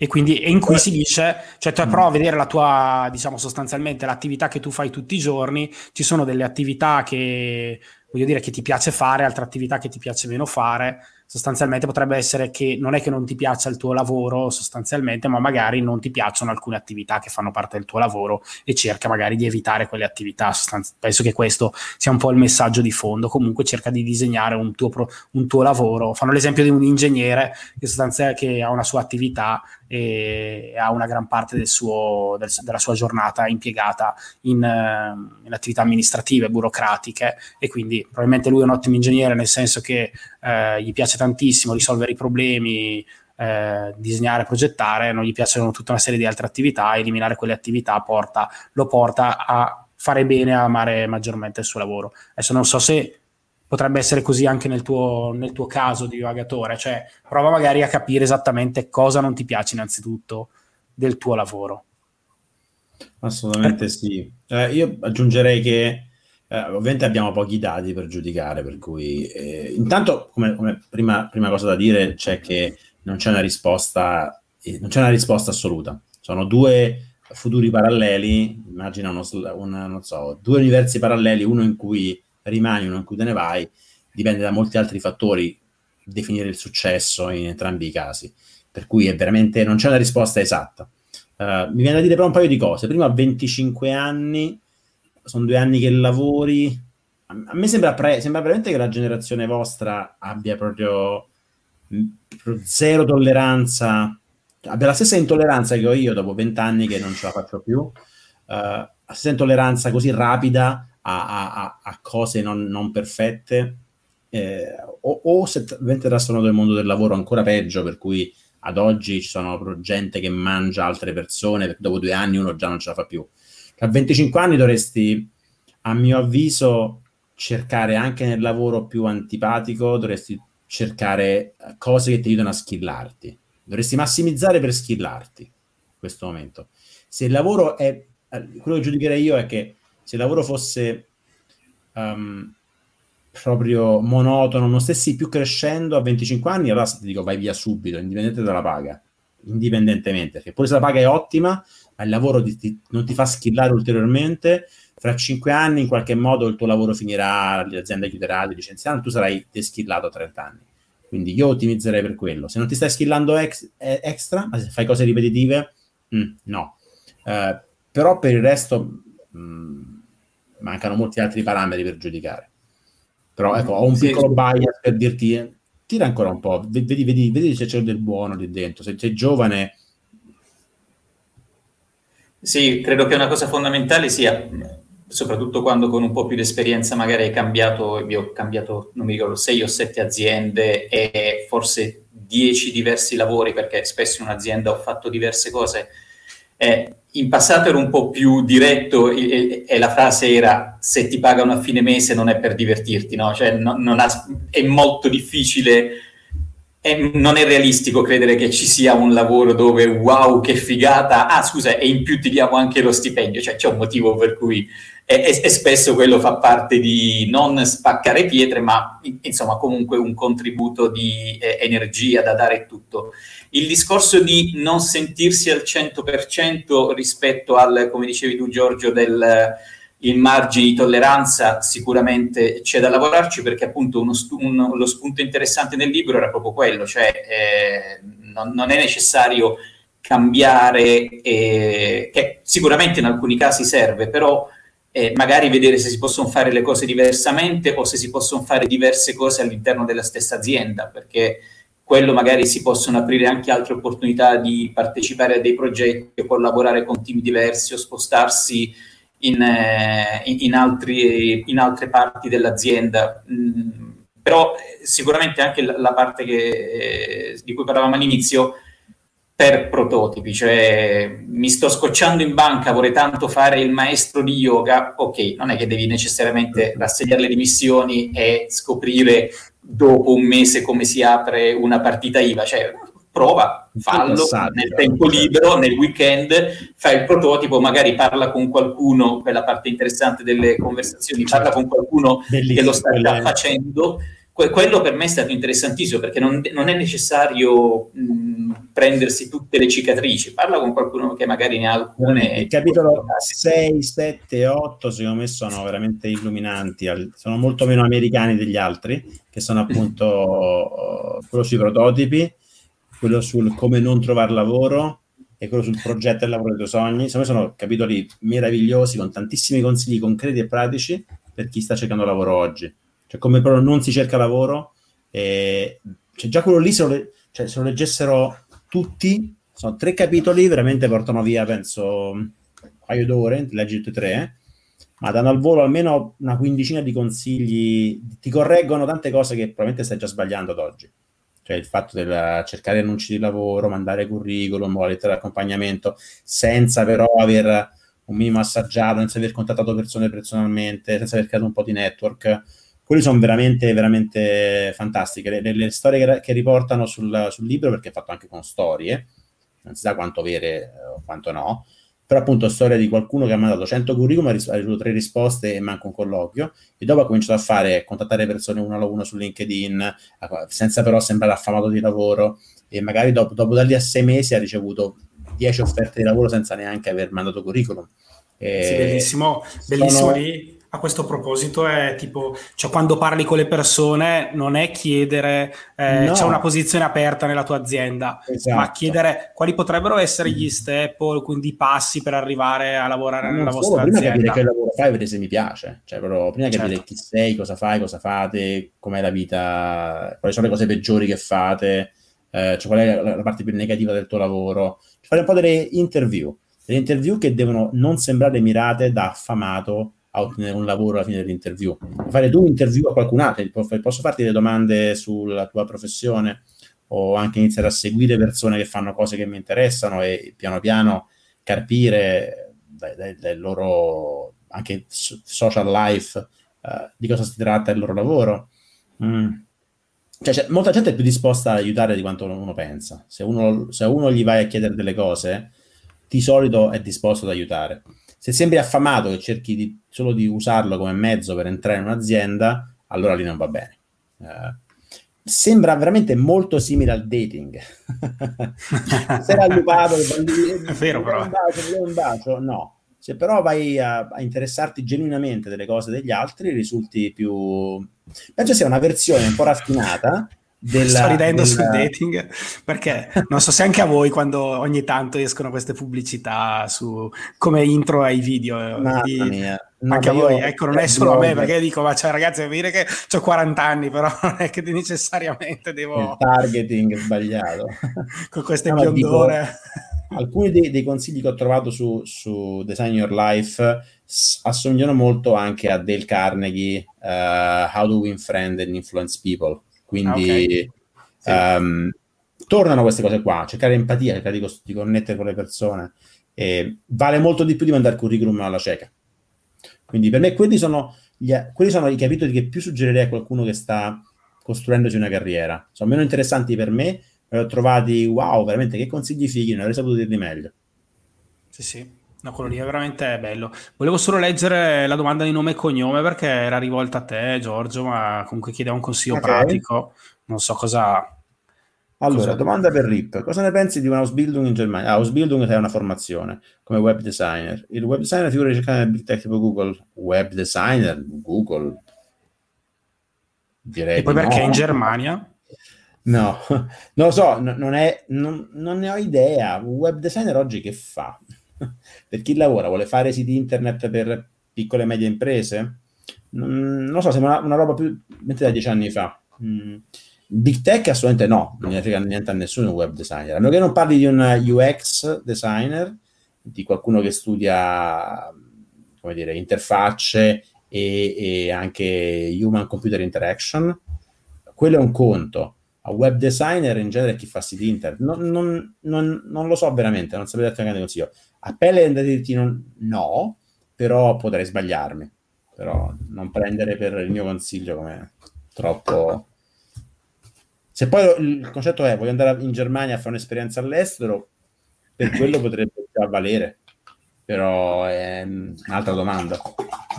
Lorenzo, è normale avere un burnout all'ultimo anno di ingegneria? Minchia, no, dai, come no, no, no. Beh, aspetta. La birretta ce l'hai, Lorenzo, la birretta, stai studio. tranquillo.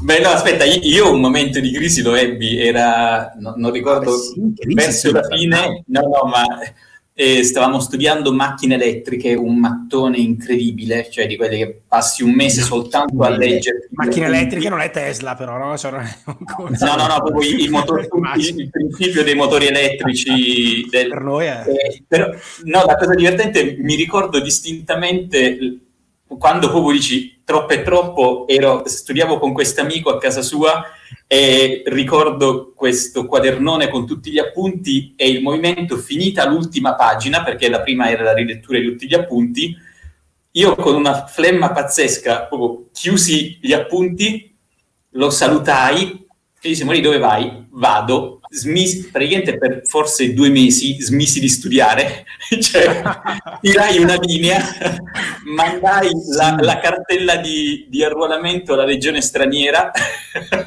mi arrivarono a casa i plichi. Era il momento in cui dissi, ma, cioè, basta. e poi, okay, cioè, invece... Anch'io nel 2002 ho iniziato a fare teatro e a un certo punto ho fatto io basta, mollo ingegneria te ci ho messo un po', ci ho messo un po' di tempo per fare la tesi perché volevo mollare tutto e fare teatro. Pe- pensa, però non lo chiamerei burnout. Ho avuto anch'io un minimo di crisi di qua e di là, però burnout vuol dire non poterne proprio più. Uh, eh, burnout è roba seria, ragazzi. Burnout, burnout è roba seria. Forse stiamo esagerando con i termini. spero, spero per, per, per Lorenzo. Se ti rendi conto all'ultimo sì, anno di ingegneria no. di non poterne più, uh, è brutto, è brutto. Cioè, Ma anche è, è anche preoccupante se passi attraverso un intero percorso di ingegneria e ne rimani indenne, allora sì, o, eri un robot prima o, o fai, fai, dei test, fai delle analisi, se non ti hai attaccato preoccupati. No, però in ogni caso consiglio di, non lo so, al massimo fermati un attimo, però eh, poi comunque porta a termine, perché sennò veramente, anche se poi do, domani puoi fare il contadino, però è bello fare il contadino con una laurea in ingegneria che farlo avendo abbandonato l'ultimo anno, dai. Cioè, sì, sì, da quel periodo magari, mh, cioè se, se tu dovessi per due mesi mi devo fermare, magari quei due mesi mh, contatta un'azienda, fai un qualcosa che non sia puramente studiare, ma magari un progetto collegato, cioè qualcosa che in maniera tale che non sia proprio tempo perso, approfondisci una Ci lingua. Sta, sì. Però se questa idea ti sembra, ti fa venire il panico solo a pensarci, veramente vai a fare un contadino per due mesi, vedi che succede, però, però, però non butta tutto all'aria, veramente è un, è un, è un peccato. Uh, non farlo, non farlo. Vai, una birretta che risolve tutto, insomma nel migliore dei casi. Alessandro dice, Mr. Rip, cosa te ne intendi di, cosa te ne intendi di quantum computing? Cosa ti aspetti nei prossimi vent'anni dopo il nuovo campus di Google AI Quantum Computing? Bah, no, sul quantum computing ne so veramente poco. Ho un carissimo amico che fa ricerca su quantum computing e uso lui come fonte di informazione. Però io okay, scusa, scusa l'ignoranza, cos'è il quantum computing? Quantum computing faccio difficoltà anche a spiegartelo, credo. Ok, uh, diciamo che c'è, c'è uh, Conosci il concetto di P e NP? P ugual to NP. Diciamo che tutto il modello del computing che conosciamo oggi è basato su macchine di Turing. Uh, ah, ok. Quantum computing è un, è un cambio di paradigma, cioè computer che invece di usare bit usano qubit, che sono entità che possono avere più stati in sovrapposizione, per cui riesce a risolvere problemi esponenziali in tempo lineare. Okay. Diciamo che più però meno... al momento al momento è tutto molto molto molto basic. E, e, Google ha annunciato che il suo quantum computer ha raggiunto la quantum supremacy che è uno step che in realtà si chiama supremacy ma uno step proprio step 1 su 1000 per far sì che questa roba abbia senso.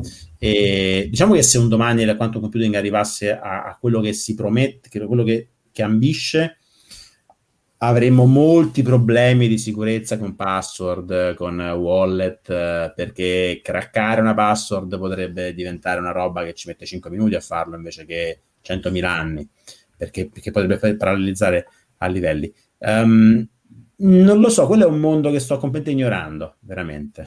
Um, è un mondo okay. che sto ignorando. Quindi... No, no, Tom ci dice, c'è un video bellissimo di Kurzgesagt. Kurzgesagt Giovanni non conosce in breve vuol dire in In a nutshell, in breve, detto in breve. Gesagt è il past participle di Sagen. Ah, ok. Kurz, Kurz è short. Quindi ah, okay. è un canale famosissimo, ha 10 milioni di iscritti. È, ah, caspita, non lo conosco. Kurz Gesagt fa animazioni, fa, affronta temi... Ah, Su no, quanto okay. computer non me lo ricordo, fammi poi cercare. L'avevi anche citato nell'ultimo monthly journal. Eh. Non credo, quanto computing eh, nell'ultimo... No, no, no, Kurzgesagt, dicevo come... Esatto, ce lo cito ogni volta, c'è un video, finisce nel journal, sicuro, sempre, quasi ah, sempre. ok, ok, vedo un video del 2015, ok, ok, non, lo, non l'avevo visto, uh, darò un'occhiata. Il 2015 vuol dire un'epoca geologica fa il mondo del quantum computing. Vai. Però Giacomo ti, ti, ti Giovanni. Giovanni consiglio assolutamente il canale. Assolutamente, lo guarderò e farò entrare nella mia diciamo, watch list di YouTube. Uh, Stefano Marchini ci chiede... Eh, sì. Che bella domanda. Mm. Stefano ci dice, buonasera, cosa ne pensate di un anno di stop dal lavoro per dedicarlo a se stessi e a ragionare su ciò che si vuole davvero? 32 ah. anni, come è visto a livello di curriculum? Allora, allora, se riuscissi a farlo, le stringerei la mano alla grande. Se io avessi tra le mani un candidato che ha avuto il coraggio di fare un gesto del genere, gli, lo giudicherei molto bene. Um, però io sono io, eh, le aziende non lo so. Uh, penso che sia, come dire, la, il mainstream ti dica non farlo mai, è un suicidio. In realtà non è affatto un suicidio, è una cosa normalissima e tranquillissima.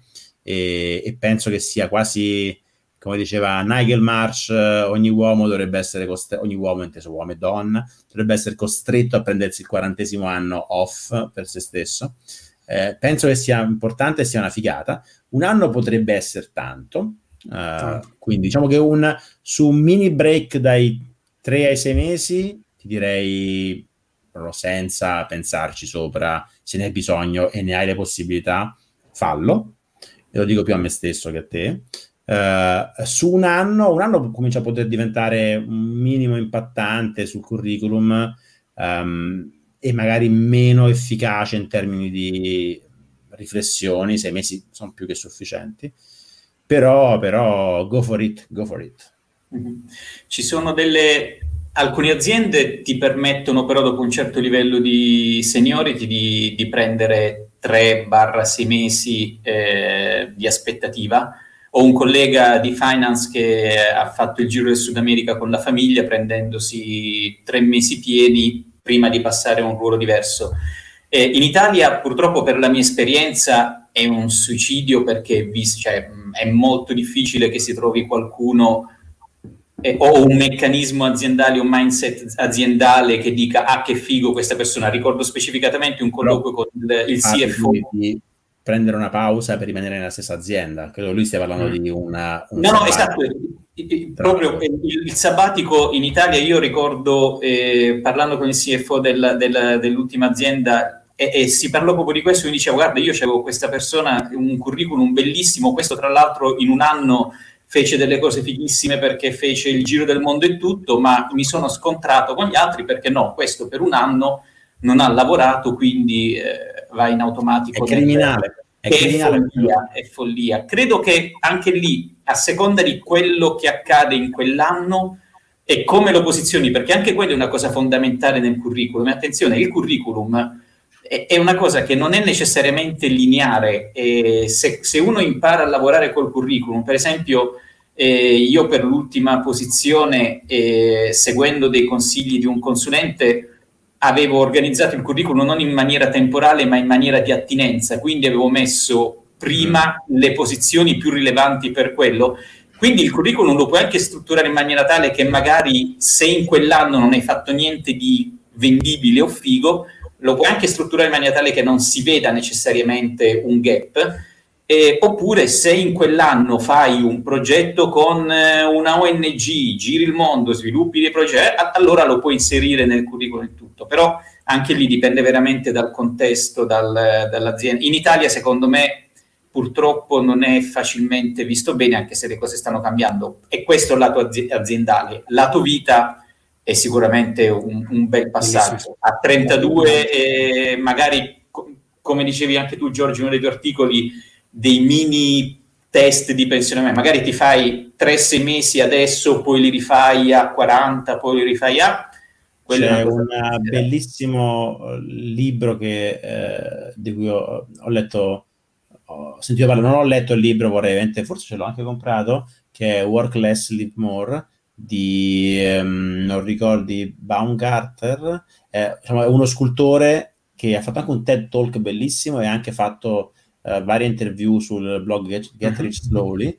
Um, magari poi cerco i link e ti rimando Giovanni così um, che appunto parla della sua idea eh, o è Stefan Sagsmeyer non ricordo bene, non lo ricordo adesso la sua idea è quella di invece di fare tutta la pensione alla fine ogni cinque anni lui prende un anno sabbatico, lui fa lo wow. scultore, insomma, è un lavoro anche molto più diverso, quindi per cui eh, prendere dei mini sabbatici in maniera quasi periodica eh, come pattern è molto interessante.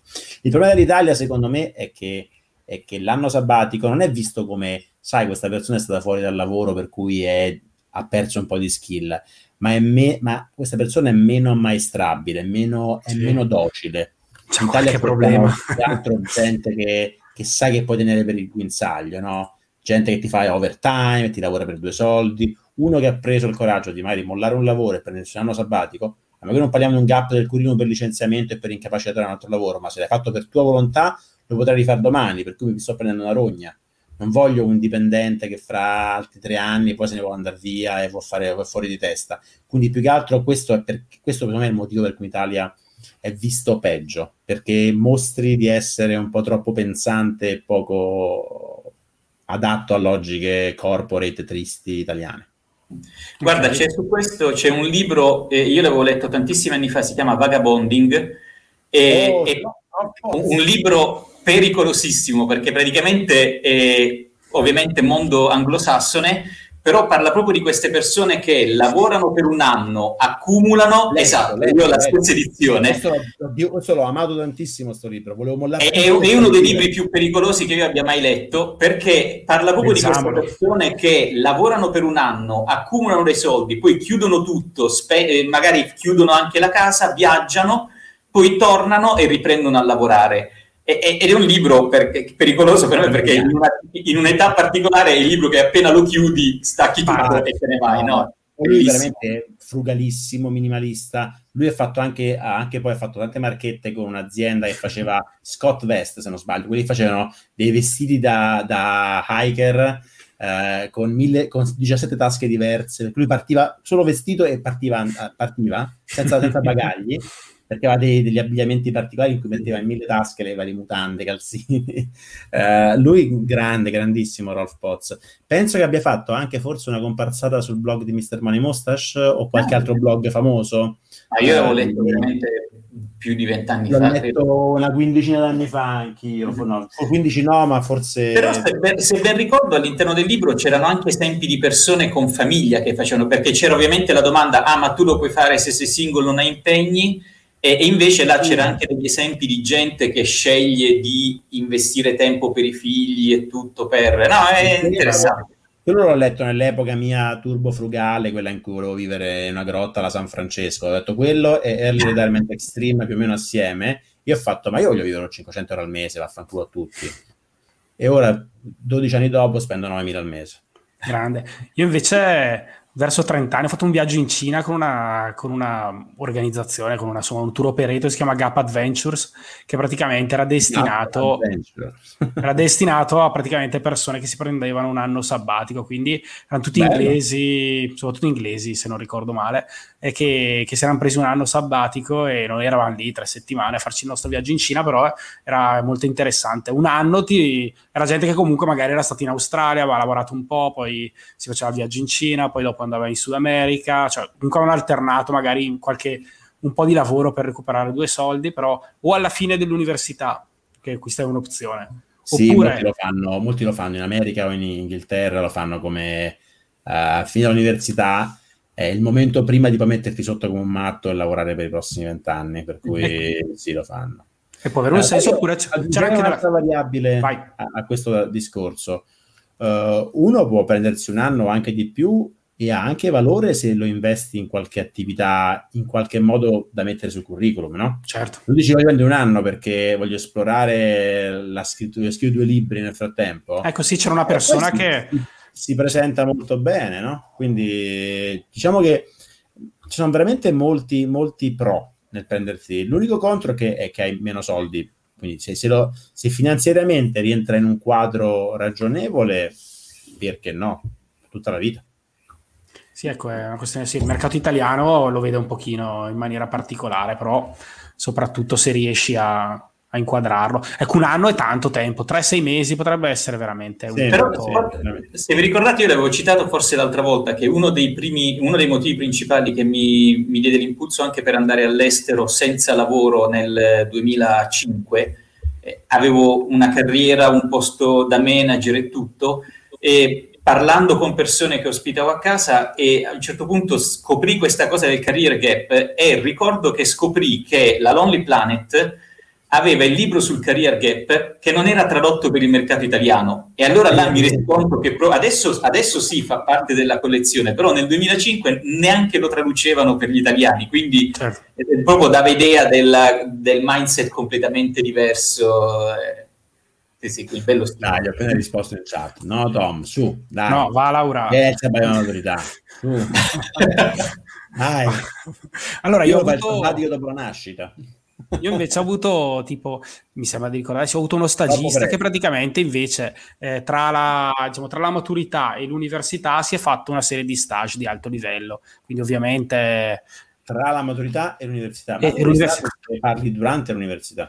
E lui invece ha deciso di farsi de- questa qua è persona tipo di ovviamente non comune, no? Quindi nato a New York, eh, un, eh, un, paio di cittadinanze, eh, figlio di un trader americano, insomma, persona non normale, non comune, però lui si è fatto due o tre stage eh, per i primi 6-7 mesi una a Londra, uno, in, una a Milano e uno non so dove se l'è fatto, però insomma eh, sicuramente aveva delle possibilità, è stato un modo poi per orientare sui studi successivi.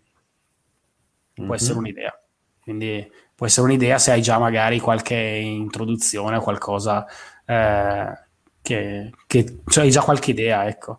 Allora, invece Mike Rubini ci dice che, io, che lui è appena entrato di ruolo in una scuola media, ha preso un anno sabbatico e quando sono rientrato mi sono dimesso. Eh, ovviamente questo è, è, un, è, un, rischio, cioè un anno sabbatico è, è un percorso, difficilmente esci alla fine dell'anno come eri entrato, è molto difficile, a meno che non sei svizzero. Se sei svizzero, qui ho conosciuto almeno 5 persone che hanno fatto quelle cose che tu ti sogni, no? Tipo c'è un mio amico, un mio ex vicino di casa, nella casa dove stavo precedentemente, che lavorava in UBS, ha mollato tutto, ha preso la bicicletta, è andato in Nepal, è andato sul Tibet in bicicletta, poi tornare a tornare a lavorare all'UBS e ancora lavora lì. Che cazzo c'è? Che cazzo? Boh. Avrà capito durante il suo anno. Un anno per capire. Blog, che... Ciclo turista anche lui, ha mollato tutto, ha fatto il giro, vari giri del mondo in bicicletta, poi è tornato e lavora ancora dove sta. Cioè, come nulla fosse successo.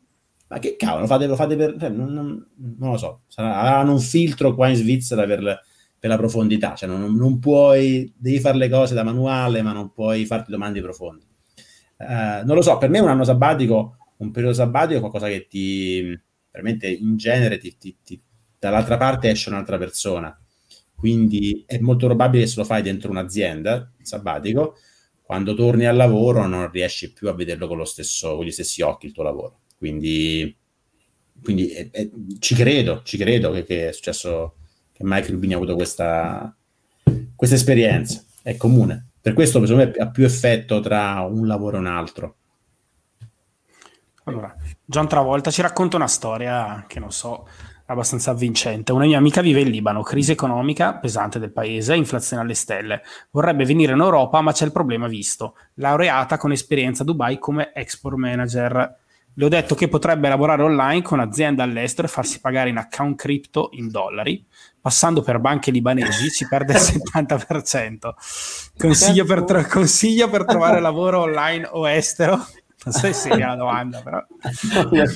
sì, sicuramente ci sono molte aziende felicissime di pagarti in cripto, meno film. Io ho fatto un video sul, sul sul, sull'approccio del lavoro e tutto, cioè il, il cercare lavoro ha i suoi meccanismi, come, come, dicevamo prima, ci sono secondo me delle belle dritte nel, nel libro Design Your Life, bisogna mettersi sotto e cercare lavoro. Ovviamente quando si parte da zero, non avendo network locale, tutto, è, è, tutto più complicato perché bisogna costruire il profilo LinkedIn, capire come funziona, qual è il mercato però iniziare a fare un primo passo è sicuramente una cosa fondamentale, eh, un buon curriculum, una, una buon eh, personal branding, ma soprattutto come idee chiare con quello che si può fare, quello che si vuole fare e poi sfruttare tutti quelli che sono i canali, sia quelli standard, quindi i siti per gli annunci di lavoro, che iniziare a realizzare tutte le persone che si conoscono in giro per, le, per la nazione di interesse e tutto e capire come si può costruire un primo reset. E poi c'è un primo... No, ho letto reset e mi è partito. Mike Rubini dice che forse ha sbagliato, nel senso che forse non vanno bene i bitcoin, ma forse deve farsi pagare in, in Dogecoin, no? Come la vedi? forse Beh, sicuramente. no, no, veramente immagino l'azienda, eh, l'ufficio HR e finance che organizzano payroll, che organizzano i pagamenti in cripto. La gente deve, deve veramente testare il mondo reale. Sì, ecco, sì, non, non, la metterei. Non la, non la payroll con al 10 è chiuso, per cui tutto poi è automatizzato. Pensa di pagare il 10, convertono i soldi. No, no, no, ma tu metti nei, nei PNL aziendali quest'anno abbiamo pagato tutti bitcoin di personale. Come va a Fire Mafia, Mr. Rip? Chiede Emilio ah, eh, ah, bella domanda. Sì, no. Ehm, ah, dopo tre episodi avevamo deciso di prenderci una pausa. Abbiamo fatto un paio di interviste sul, sul canale di Angelo. Sì. Poi eh, no, era un, un, piccolo podcast che avevo fatto partire in inglese con un mio caro amico. Eh, però abbiamo entrambi tante cose da fare poi eh, non lo so, eh, non stava andando neanche male, c'erano degli interessi attorno, però io fatelo, personalmente... Fatelo arrivare a mille iscritti, dai, facciamo aumentare gli iscritti di Fire Mafia così c'è l'incentivo a continuare a... no, vabbè, in realtà ci eravamo detti eh, magari Andate, scrivete un commento quando la prossima puntata mettete un po' di pressione psicologica. Diciamo che ci eravamo detti magari di fare vediamo dopo l'estate alternare sul mio il suo canale, fare un po' di eh, video così, però anch'io vorrei, come dire, vorrei ridurre un po' invece che aumentare. Uh, però era un, bel, era un, bel, modo per anche fare contenuti in inglese, per cui vorrei fare contro, più contenuti in inglese, però adesso qualche novità arriverà, perché oggi abbiamo finalmente uh, parlato col manager uh, e a quanto pare si parte, si parte seriamente con il mio, il mio lavoro da da popularizer nel mondo del machine learning e quindi fra un po' arriveranno tutti in inglese.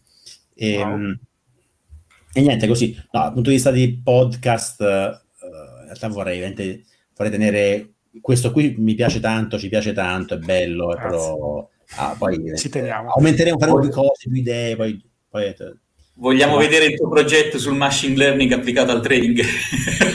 eh, ci stiamo arrivando, stiamo arrivando lo farò scrivere dai miei, dai miei followers. Manco c'ho voglia di scrivere io. Uh, quindi, quindi, no, vorrei, vorrei, evitare di anche di fare 100.000 cose diverse. Però con Angelo collaboreremo ancora, non, non è successo nulla di... Uh, diciamo che abbiamo entrambi un po' rosicato, il terzo episodio secondo me era più divertente, ma è stato meno interessante per il pubblico, quindi abbiamo rosicato. Sì, perché? Perché? Tutti allora, a guardare vediamo. il terzo episodio. sì, sì, era interessante perché era il primo in cui finalmente c'era un po' di conflitto. Di conflitto. Io avevo delle idee, lui aveva un po' diverse e quindi ci stavamo un po'... A me piacciono le condizioni in cui non siamo tutti a dire le stesse cose. Quindi ah, certo. per questo a me le, le rip room piacciono perché quel formato lì è quello in cui dobbiamo fare, ne avete tante altre in testa di, di, di, di idee da, da rip room, quelle sul, anche su buy versus rent, oppure ne ho altre 5 o 6 scritte già pensate, cose in cui c'è un conflitto, in cui non siamo d'accordo. e, e, niente, così, però tornerà, tornerà, tornerà qualcosa. Bene. Non tornerà a fare mafia, credo, ma tornerà qualcosa sui nostri canali. Bene. Riccardo G ci scrive: Buonasera, quanto secondo voi può valere la pena portare avanti progetti propri in team mentre si ha il primo impiego rispetto a dedicarsi totalmente e diventare molto competente in quello che si fa?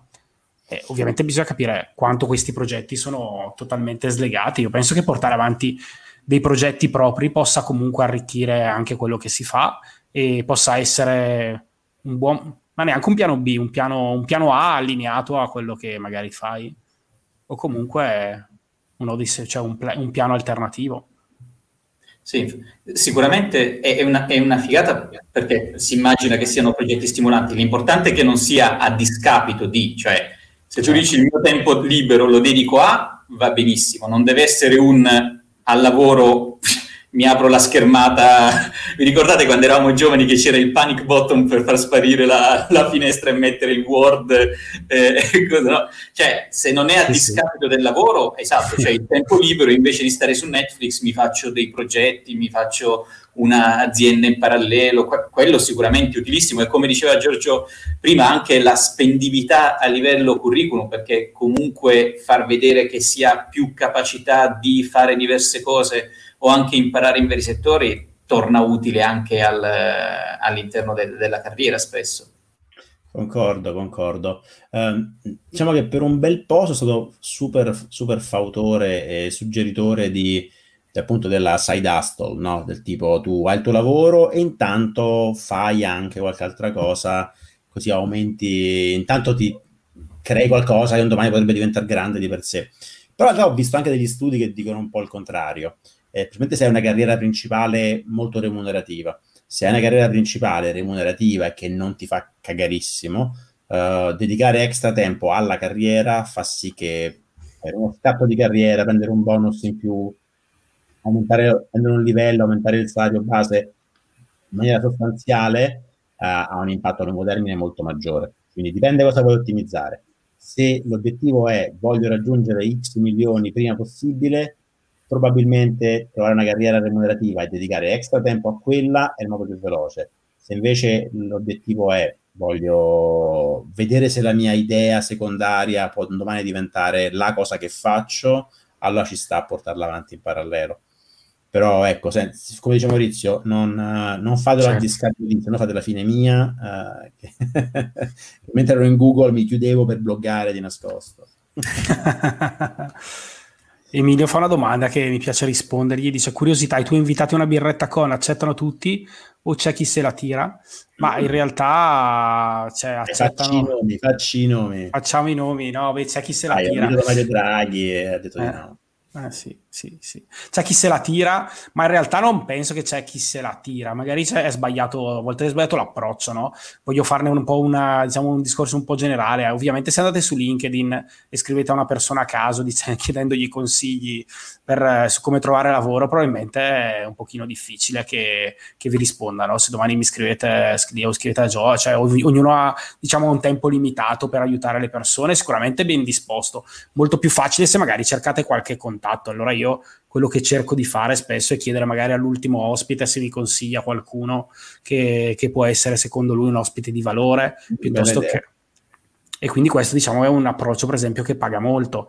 Poi io, insomma, Ovviamente se continui a intervistare varie persone di quell'ambito riesci ad arrivarci.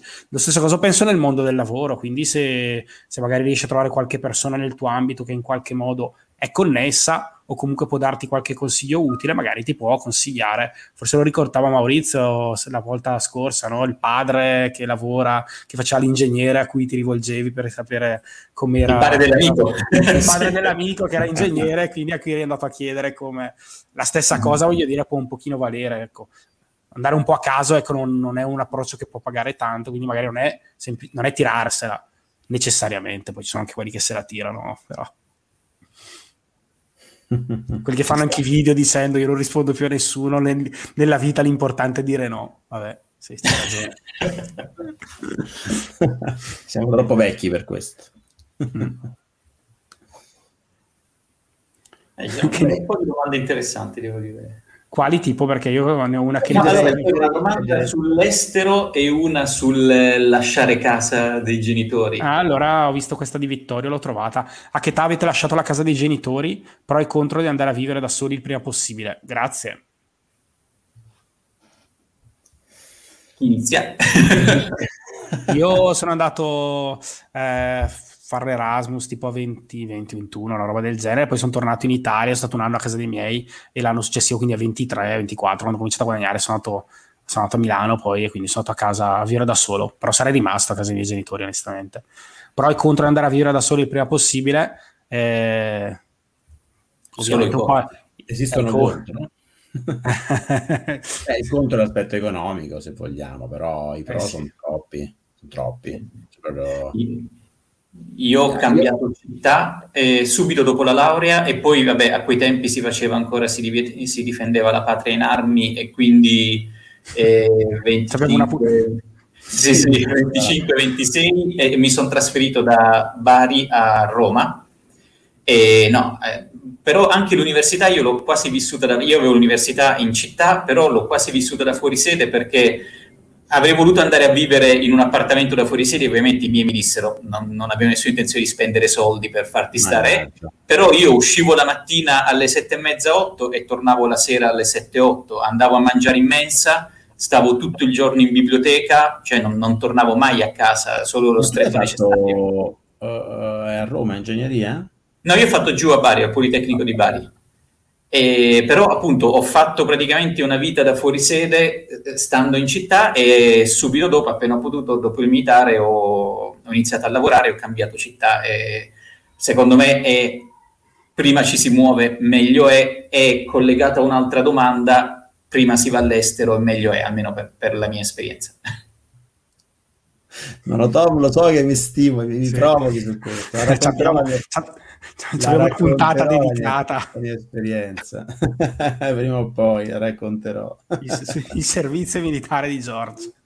non l'ho fatto, non l'ho fatto, però è una, bella, è una, è una storia molto divertente e molto lunga, che ho, ho, un po' anche rimosso dal cervello, dovrei ri- raccogliere i pezzi. però è lunga, non so se ha senso in questo contesto, la racconterò, la racconterò. Uh, comunque, quanto alla domanda precedente sull'andare via di casa, io ho fatto un po' di in casa miei Ups. Ok. Ti stiamo visto... perdendo. Oh, vai, sono, vai. Io son... sono, io che sono perso? Vedo che... No, ora sto okay. ok.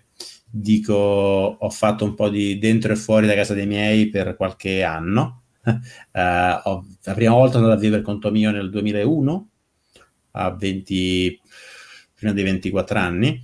Poi sono rientrato, uscito, rientrato, uscito. Ho vissuto anche due anni con mia nonna poi sono rientrato, poi definitivamente a 29 anni ho mollato tutte le case, tutti i parenti per andare a vivere a Milano, per cui diciamo che no, prima a Roma ho fatto un'altra esperienza in casa mia sei, per sei mesi, ho, ho, cambiato un bel po' di case tra i 23 e i 30 anni, uh, però sì, veramente non vedo molti contro, cioè non vedo molti. Se vediamo l'aspetto un po' economico e che ti devi fare la lavatrici da solo, Uh, eh, per il resto non vedo molti contro. Uh, Tanta ah, grande, grande scuola di vita, iniziare a stare da solo, poi l'estero è l'addendum A. Però iniziare a scoprire che, eh, che, le cose nella dispensa non, non si rigenerano da sole, che, che, la carta igienica finisce, che esatto. tutta la routine di casa, l'imparare a gestirsi e anche economicamente è vero che ovviamente è, è, è, un disastro perché inizi ad affrontare costi che stando a casa non avresti, però è anche inizi prima di imparare a gestire il tuo denaro. Certo, Normalmente certo. i primi mesi da solo non hai la minima certo. idea, ti devasti, eh, spendi molto più del previsto perché non hai preso le misure, per cui prima si fa meglio è per me. Concordo, concordo. Antonio ci chiedeva cosa ne pensate di Fiverr. Penso che voglia un po' pensare cosa ne pensate di questa dei lavoretti o comunque del lavorare su Fiverr oppure di usarlo per lavoretti. Non l'ho mai usato e non, non mm-hmm. da nessuna parte, né, né, stando di qua né di là. Uh, però forse sì, forse dovrei usarlo un po' di più. Probabilmente se voglio avere qualche supporto per uh, contenuti di video, potrei fare editare video, eh, trovare delle persone. Sì è sempre una cosa che ho sempre pensato, quella di farti scrivere degli articoli così, però poi dopo cioè quanto è una cosa, farti, magari farti fare un po' di editing, quanto è una cosa che poi perde della tua, cioè della, insomma alla fine è un lavoro personale. Noiosi. Sono task noiosi. Task noiosi. Mm. Però ecco, io l'ho usato una volta e dovevo fare una simulazione per uno scenario, uno strat plan e mi ero assolutamente annodato con Excel, avevo perso giorni alla fine ho detto basta, ho, ho fatto un, eh, un, finto file con il tipo di calcoli che mi servivano, mi sono trovato questo credo indiano che veramente da, dal letto in pigiama, ta, ta, ta, in 30 secondi mi ha risolto tutto, mi ha messo le formule, mi ha spiegato cosa fare, pagato 10 dollari e, e pace, per cui per me è stata una salvezza totale. Devo Poi, superare io secondo me devo superare questa barriera, che è una roba che non ho mai fatto, non ho mai provato, però secondo me c'è, c'è del valore, c'è molto valore da estrarre. Corretto, quindi ecco, c'è, c'è, l'ultimo capitolo che, del libro, forse è dedicato al team, no? Quindi a... Sì, infatti volevo affrontare quel, quell'argomento lì. Quindi di creare un team di supporto, di, di comunque di disegnare la propria vita, magari facendosi anche aiutare dagli altri. Cosa, come avete fatto voi? Lo applicate? Lo fate diciamo, all'interno della vostra ristretta cerchia domestica oppure insomma, avete est- esteso un pochino il... Eh, parli del, del, del team. team. team. Beh, io ce l'ho doppio. Da, da, una parte ho iniziato, ho letto il libro Design Your Life, mm. spinto da un amico blogger eh, che mi ha suggerito il libro, eh, Me Money, che tra l'altro, vabbè, eh, conosco, no, è un po' paranoico sull'identità readme.money uh, e l'abbiamo letto, abbiamo, ci siamo anche confrontati mentre lo leggevamo all'inizio. E, um, e, e poi dopo, in realtà, anche un, le, le, tre persone che hanno fatto il che fanno parte del mio mastermind group l'hanno fatto assieme a me, per cui abbiamo, abbiamo condiviso. Non abbiamo approcciato tutto come, come, come, suggerisce il libro di fare il team di Design Your Life, eh, che è una cosa figa, in realtà sarebbe molto figo. Um, per cui, vabbè, a parte che è un processo sempre in corso, per cui in futuro si può sempre tentare di fare un team di life design, e, e, e, però eh, diciamo che loro la chiamano radical collaboration, se non sbaglio, cosa del genere. Credo che sia un po', non lo so quanto sia implementabile esattamente in realtà. Um, piace l'idea, piace l'idea anche di condividere risultati, di condividere più che, più che far come dire, uh, farti fare, diciamo, una sorta di coaching tra peer potrebbe non essere il massimo, questo non lo so, è da, è da pensare bene perché è, è, difficile mettersi nei panni. Uh, diciamo più che altro mi piacerebbe un team in cui, in cui si ha accesso a varie competenze che tu non hai, no? Ad esempio un tier che ti facilita il prototyping o il networking, no? Ad esempio, non lo so, Uh, faccio l'informatico, vorrei pensare di diventare uno scrittore, nel mio team c'è uno che ha fatto un po' il percorso inverso e potrebbe farmi mettermi in contatto. Diciamo un team di facilitazione più che un team di, di feedback spinto. Un team di tecnici in teoria, cioè comunque sì, con delle competenze più che eh, delle... Sì, magari un team molto diverso da di loro, con persone in ambiti completamente diversi, per cui magari vedi anche gli altri cosa pensano, cosa scrivono, cosa fanno e, e, ti fai un po' contagiare questo qui. Questo penso che pot- possa avere un valore. E poi per me personalmente ha anche molto valore la accountability, per cui se io faccio un piano per me stesso certo. e poi non ho nessuno che mi manda a cagare se non lo eseguo, è un conto. Se invece devo ogni mese andare lì e raccontare quanto ho speso, cioè per me il mio blog nasce come progetto di personal accountability col mondo, per cui se faccio puttanate devo, devo dirle, e quindi mi aiuta molto l'accountability. Per cui questi due fattori li vedo bene, uh, li vedo molto utili, vedo molto... il team aiuta molto in questo. No, io su quella parte invece eh, ho, rac- ho, utilizzato pezzi, però non ho fatto proprio, sai, perché la sessione di brainstorming e tutto su argomenti relativi alla mia vita non la farei, non, non, non ti metti...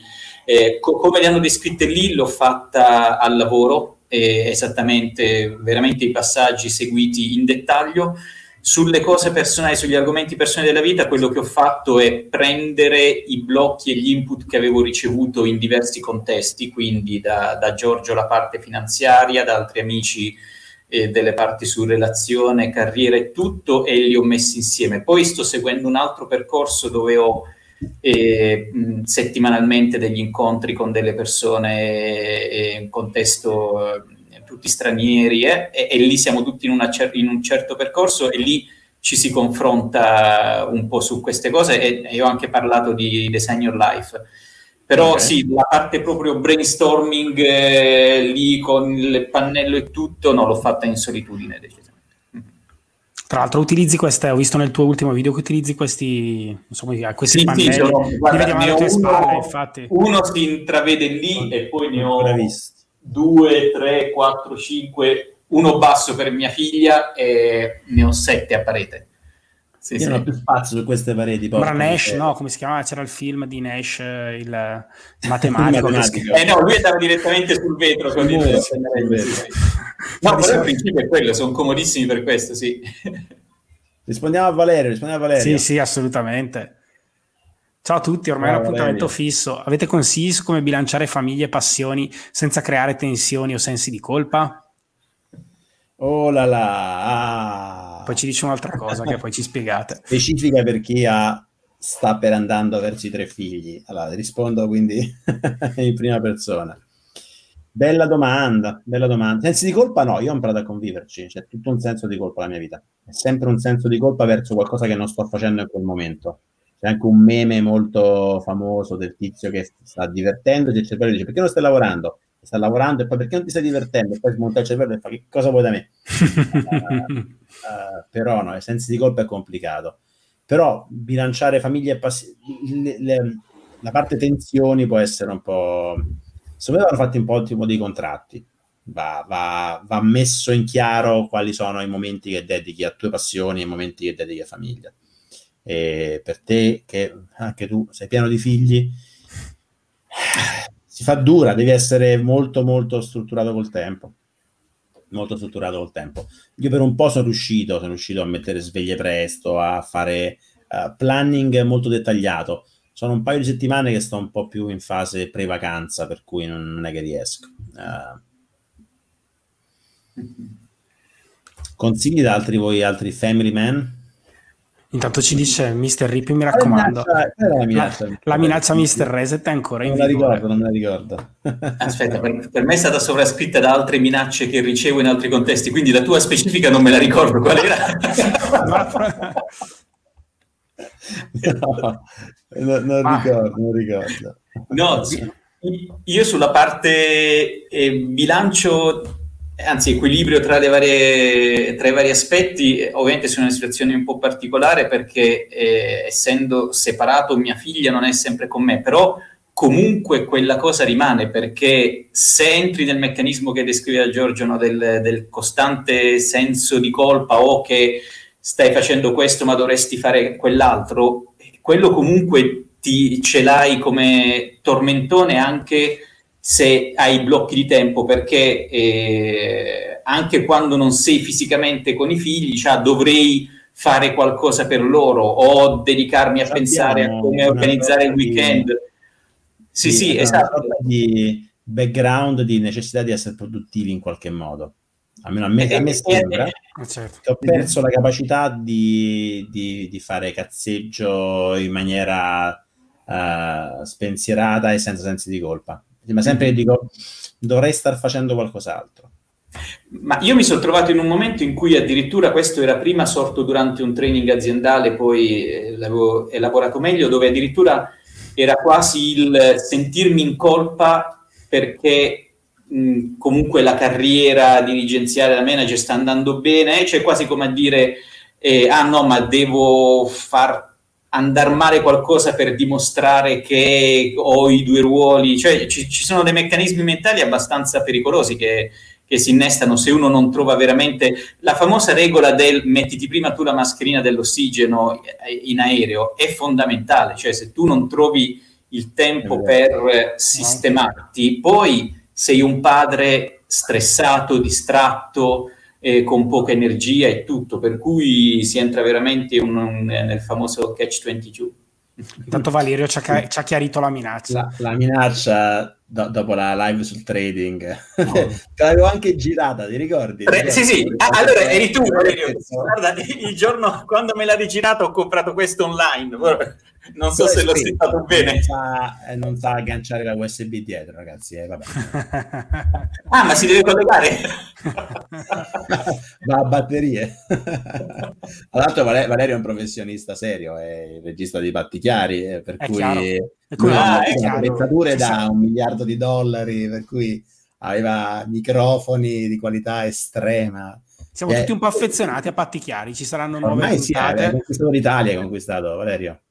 C'erano nuove puntate di Patti Chiari. Della... Oh, oh, purtroppo vanno, vanno, in vacanza fino a settembre. Questi svizzeri pigroni non fanno niente fino a settembre, per cui però siamo ormai tutti in attesa di prossimi episodi della serie.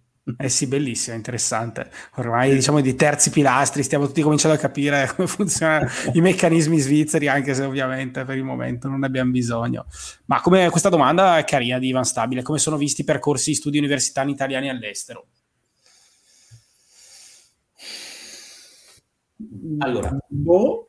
la mia esperienza è bene, all'inizio, adesso è un po' più, più semplice perché considerate che eh, noi ai miei tempi e chiamavamo laurea quello che gli altri chiamano master, cioè la, i cinque anni.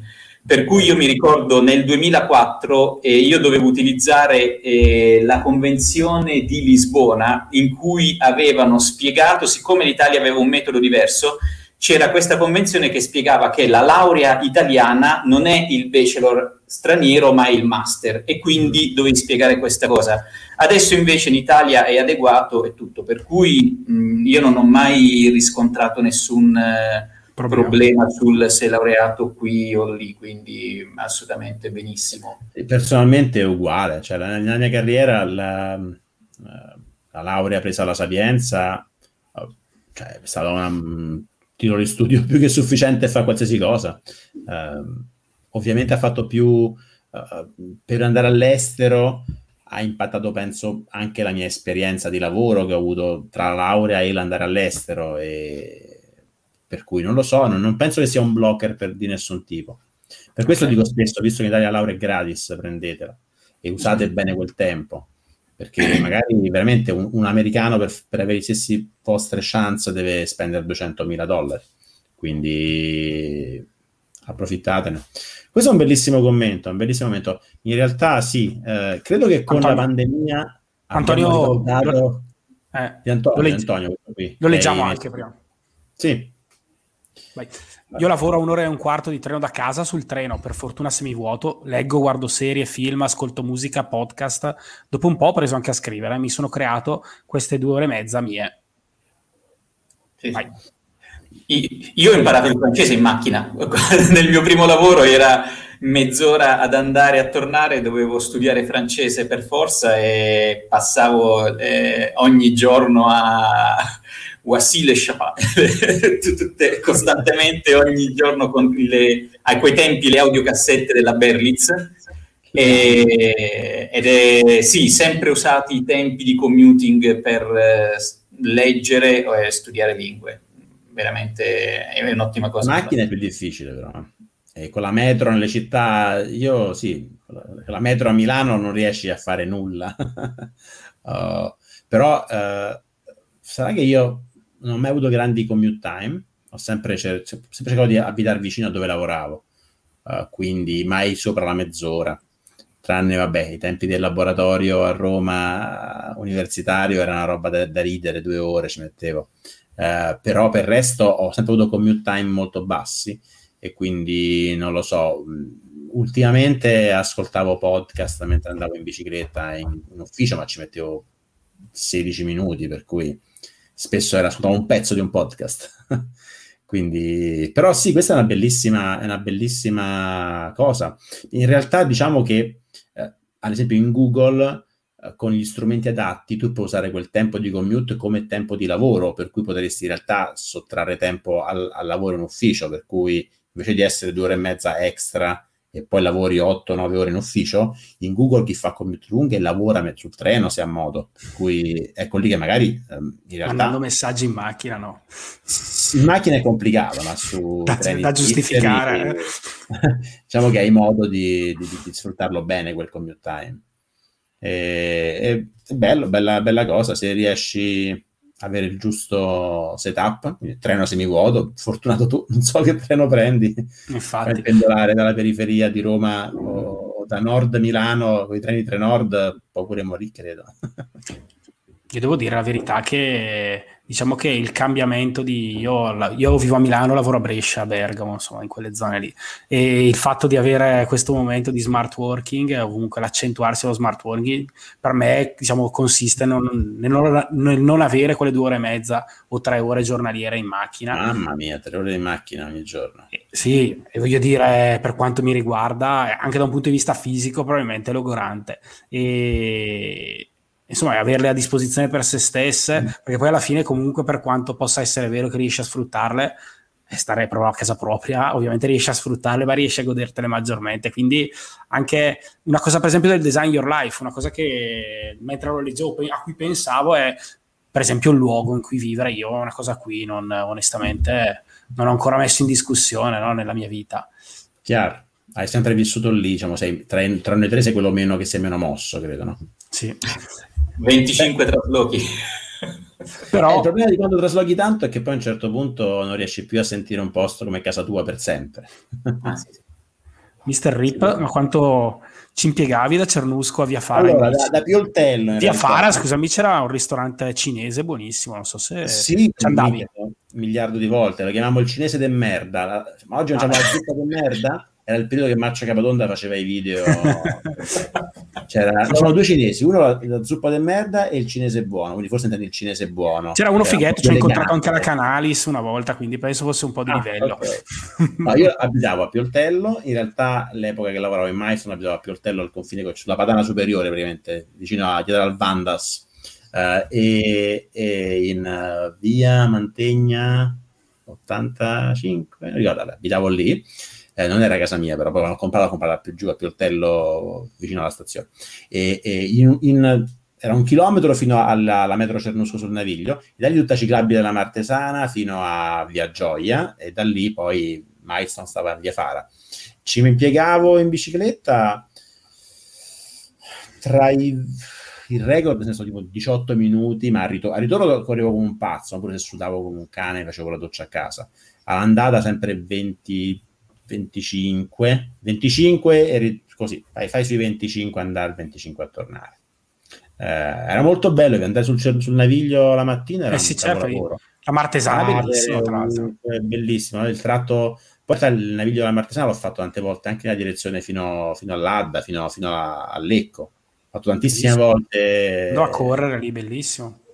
Sì, sì, capolavoro. molto bello. E dice, diceva, Antonio che, diceva Antonio che in Puglia fa questa cosa qua, vedo. Eh, sì. eh, tra, l'altro, tra, l'altro, sarò in Puglia due settimane e ho già due persone che devo incontrare, quindi se c'è il terzo facciamo un raduno RIP fan salentino uh, in Puglia a metà giugno, quindi primo raduno salentino se volete. Per la felicità della famiglia immagino, ecco, arrivano tutti lì mentre... Un, All'altro ho un episodio divertentissimo da raccontare. C'è anche uh, Mike Rubini che dice facciamo vai, Ok, vai, contattatemi, scrivetemi in privato, sì. Uh, episodio da raccontare. Per la quarta volta mi è successo che mi hanno fermato per strada riconoscendomi. Uh, ah, sì, è la quarta volta. Uh, una volta da Ikea, una volta a Lugano, una, una volta a Zurigo e la quarta volta è successo venerdì, sabato, sabato e mi hanno fermato una coppia di italiani qua, ma proprio dentro al parco dove vivo io, a 200 metri di casa mia, dicendo, ah, tu sei Giorgio, sei Mr. Rip, grande, seguo tutti i tuoi video, così, dai, vieni un attimo su a casa nostra, e mi hanno regalato il guanciale, e Ma meraviglioso, meraviglioso, cioè una roba fighissima, quindi sono contento. che bello. Senti, avevo visto dei commenti sul libro di Kiyosaki. Padre ricco, padre povero, vero? Sì, allora, su questo ho io un aneddoto perché ovviamente anch'io sono passato da quel libro e... e, e non so chi lo chiede, ne perdi uno, eh? mancano solo... No, no, ma io ma mi sono fatti tutti, cioè, tutto lo spettro. Lo... E, ov- ovviamente sono libri che hanno avuto un successone pazzesco e tutto, però mh, sono molto fuorvianti se non messi in un contesto... Io sono andato nel 2012-13 in uno di questi raduni dove è arrivato Kiyosaki, ho messo il gettone pesante, sono, sta- sono stati tra quelli, sai, l'entrata Platinum, papà a cena con lui, al tavolo lui, ho la foto abbracciato tra lui e la moglie, tutte queste minchiate qua. No, e, e, e mi ricordo ancora che in quel periodo... Hm? Quanto hai speso? costata sta cosa?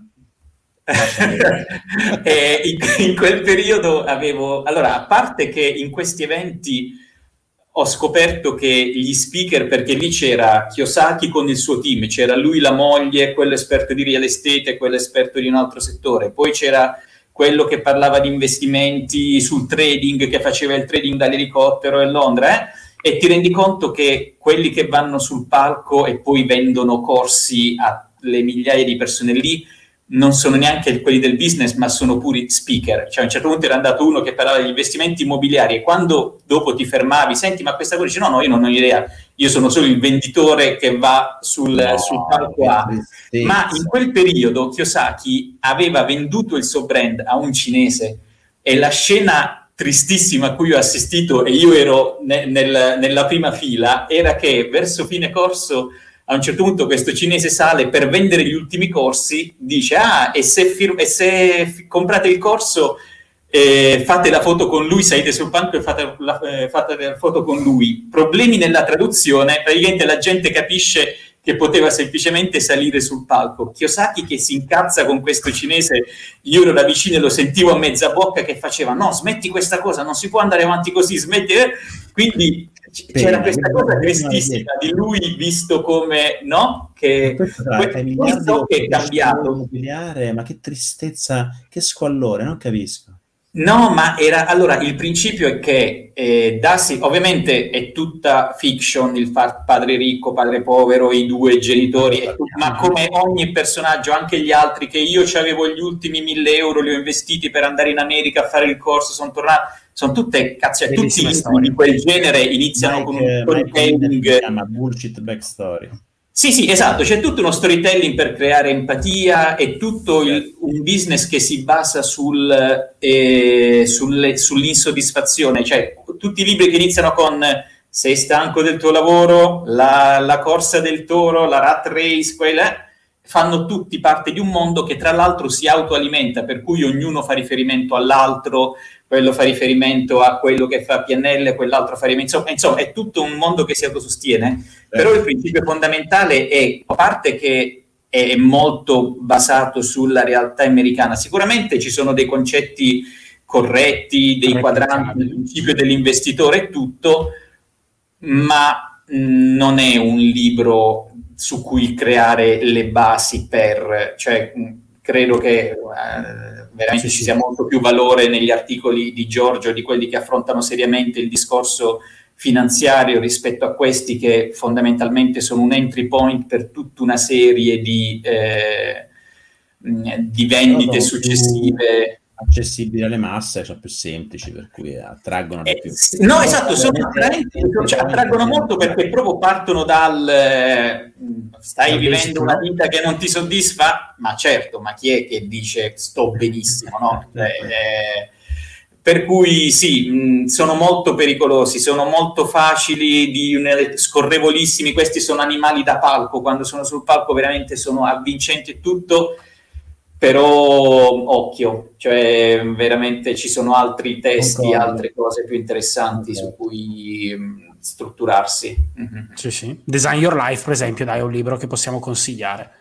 Sì, sì, decisamente, ma anche proprio sulla parte... C'è differenza proprio sulla qualità, proprio è una qualità proprio completamente... Non sono paragonabili, non, non sono paragonabili. Sì, sì. Cioè, uno, ah. uno, gli dice cerca dentro di te le soluzioni ecco, di qualche strumento, l'altro gli dice guarda ho altri 1500 corsi, sgancia il denaro. Cioè, sì, sì. Cioè, pieno di questi libri, infatti... Non c'è upsell in Design Your Life. eh, potremmo aprire tutto un tema, però scrivere un libro spesso è un modo anche per qualificarsi come un esperto e, e poi... Ah, secondo il metodo merenda è così, eh? Tutti quanti i fuffaroli italiani di bassa lega che devono scrivere il libro con il loro faccione, col titolo scritto in copywriting il libro fatto scrivere da qualunque, da chiunque, tanto non legge nessuno. E mi raccomando, le, le, braccia non incrociate, quindi la foto sempre così, senza incrociare le braccia perché segno di chiusura. Okay. Di sì, è veramente marketing spinto, ma però l'ho visto tutti così. Si e chiama il marketing quello. I libri a 17 euro, 27, cioè pure lì riescono a metterci il 7 finale. Buon, che dite ragazzi? Vai. Che dire, bene, tutto bene. Ma volevo, avevo lanciato diciamo tra di noi questa idea di magari se qualche lettore volesse, qualche ascoltatore volesse creare un gruppo di Design Your Life, può scriverci una mail, magari la può scrivere a me, magari lascio, il, lascio la mail in descrizione in modo tale che magari se ci manda una, eh, una descrizione di quali sono magari un suo piccolo profilo, magari ci manda il profilo LinkedIn e la sua mail in privato, magari possiamo fare creare tra alcuni, detto alcuni ascoltatori dei piccoli gruppi di Design Your Life. Non lo so, possiamo provare a fare questo esperimento e, e vedere come va. Vedo che qualcuno ha chiesto qualche libro Va bene? Poi dopo vediamo un attimo come supportarli, se lasciarli da soli e poi magari chiamarli poi sul palco a raccontare l'esperienza. Potrebbe essere un'idea come dopo speaker. l'estate, eh? come speaker, e noi ascoltiamo. Diciamo che Berserk per solo 19,99 euro potrete essere parti del 17, 17. 17, scusami. Io sono della vecchia scuola. Eh, sì, però non va più, è da, è da gente che deve vendere le, le, le, le magliette, no? Cioè, il 7 fa più, fa più professionale. Il 7 is the new 9. Sì, però esatto. 19 è troppo basso, io comunque cioè alzerei un po', no, almeno 2,97, magari scontato, cioè magari un 2,97 scontato a 27, a solo 27. oggi. Esatto, hai capito tutto Giovanni. Solo oggi però, solo oggi. col timer, col countdown. Ma qui qualcuno ci chiede quali sono i libri per imparare le basi su come si investe, diciamo che magari o facciamo una puntata apposta eh sì, magari faremo una puntata apposta, poi faremo brainstorming. Adesso credo che io fra due martedì sono in vacanza. Okay. Eh, magari può darsi che riesca a trovare il modo di... Ok. Se c'è internet, non lo so bene se in Puglia ci arriva internet, ora vedremo. Se c'è internet... I giorni dispari, ce l'abbiamo i giorni dispari. ok, cazzo, la martedì. Però come ehm, ci organizzeremo per fare... Vediamo, vediamo se no rinviamo di una settimana. Comunque ho visto dei bei... Chiede Nono Tom, visto che comunque lui è un fedelissimo, bisogna rispondere. Se avete mai letto da 01 di TL, io l'ho letto, no, sì. Io no, sulla no. creazione di una startup. Quindi in quel momento volevo fare una startup e me l'ero letto anche lì in un, in un pullman andando con mio figlio a una trasferta di rugby, però sì, è molto, molto interessante. Poi dopo la startup non l'ho fatta, però. Sì, in realtà va, uh, nel mondo, tipo in Google andava, era più famoso dell'in startup di, di questo di, di Thiel. Uh, sarà che boh, Thiel e Google non vanno molto d'accordo, però internamente molti Googlers eh, suggerivano dell'in startup. Non ricordo chi è l'autore, ma dell'in startup. Una okay. startup uh, lightweight. Perfetto. Dai, allora buone vacanze. Che Bene, ragazzi. Stiamo qua a lavorare, ma andiamo avanti la baracca. Eh. Nel frattempo io configuro il microfono. per quando un mese può darsi che ti sentiamo. Va bene, ciao a tutti, grazie a tutti per la partecipazione, alla prossima. Ciao. Ciao alla prossima. Ciao.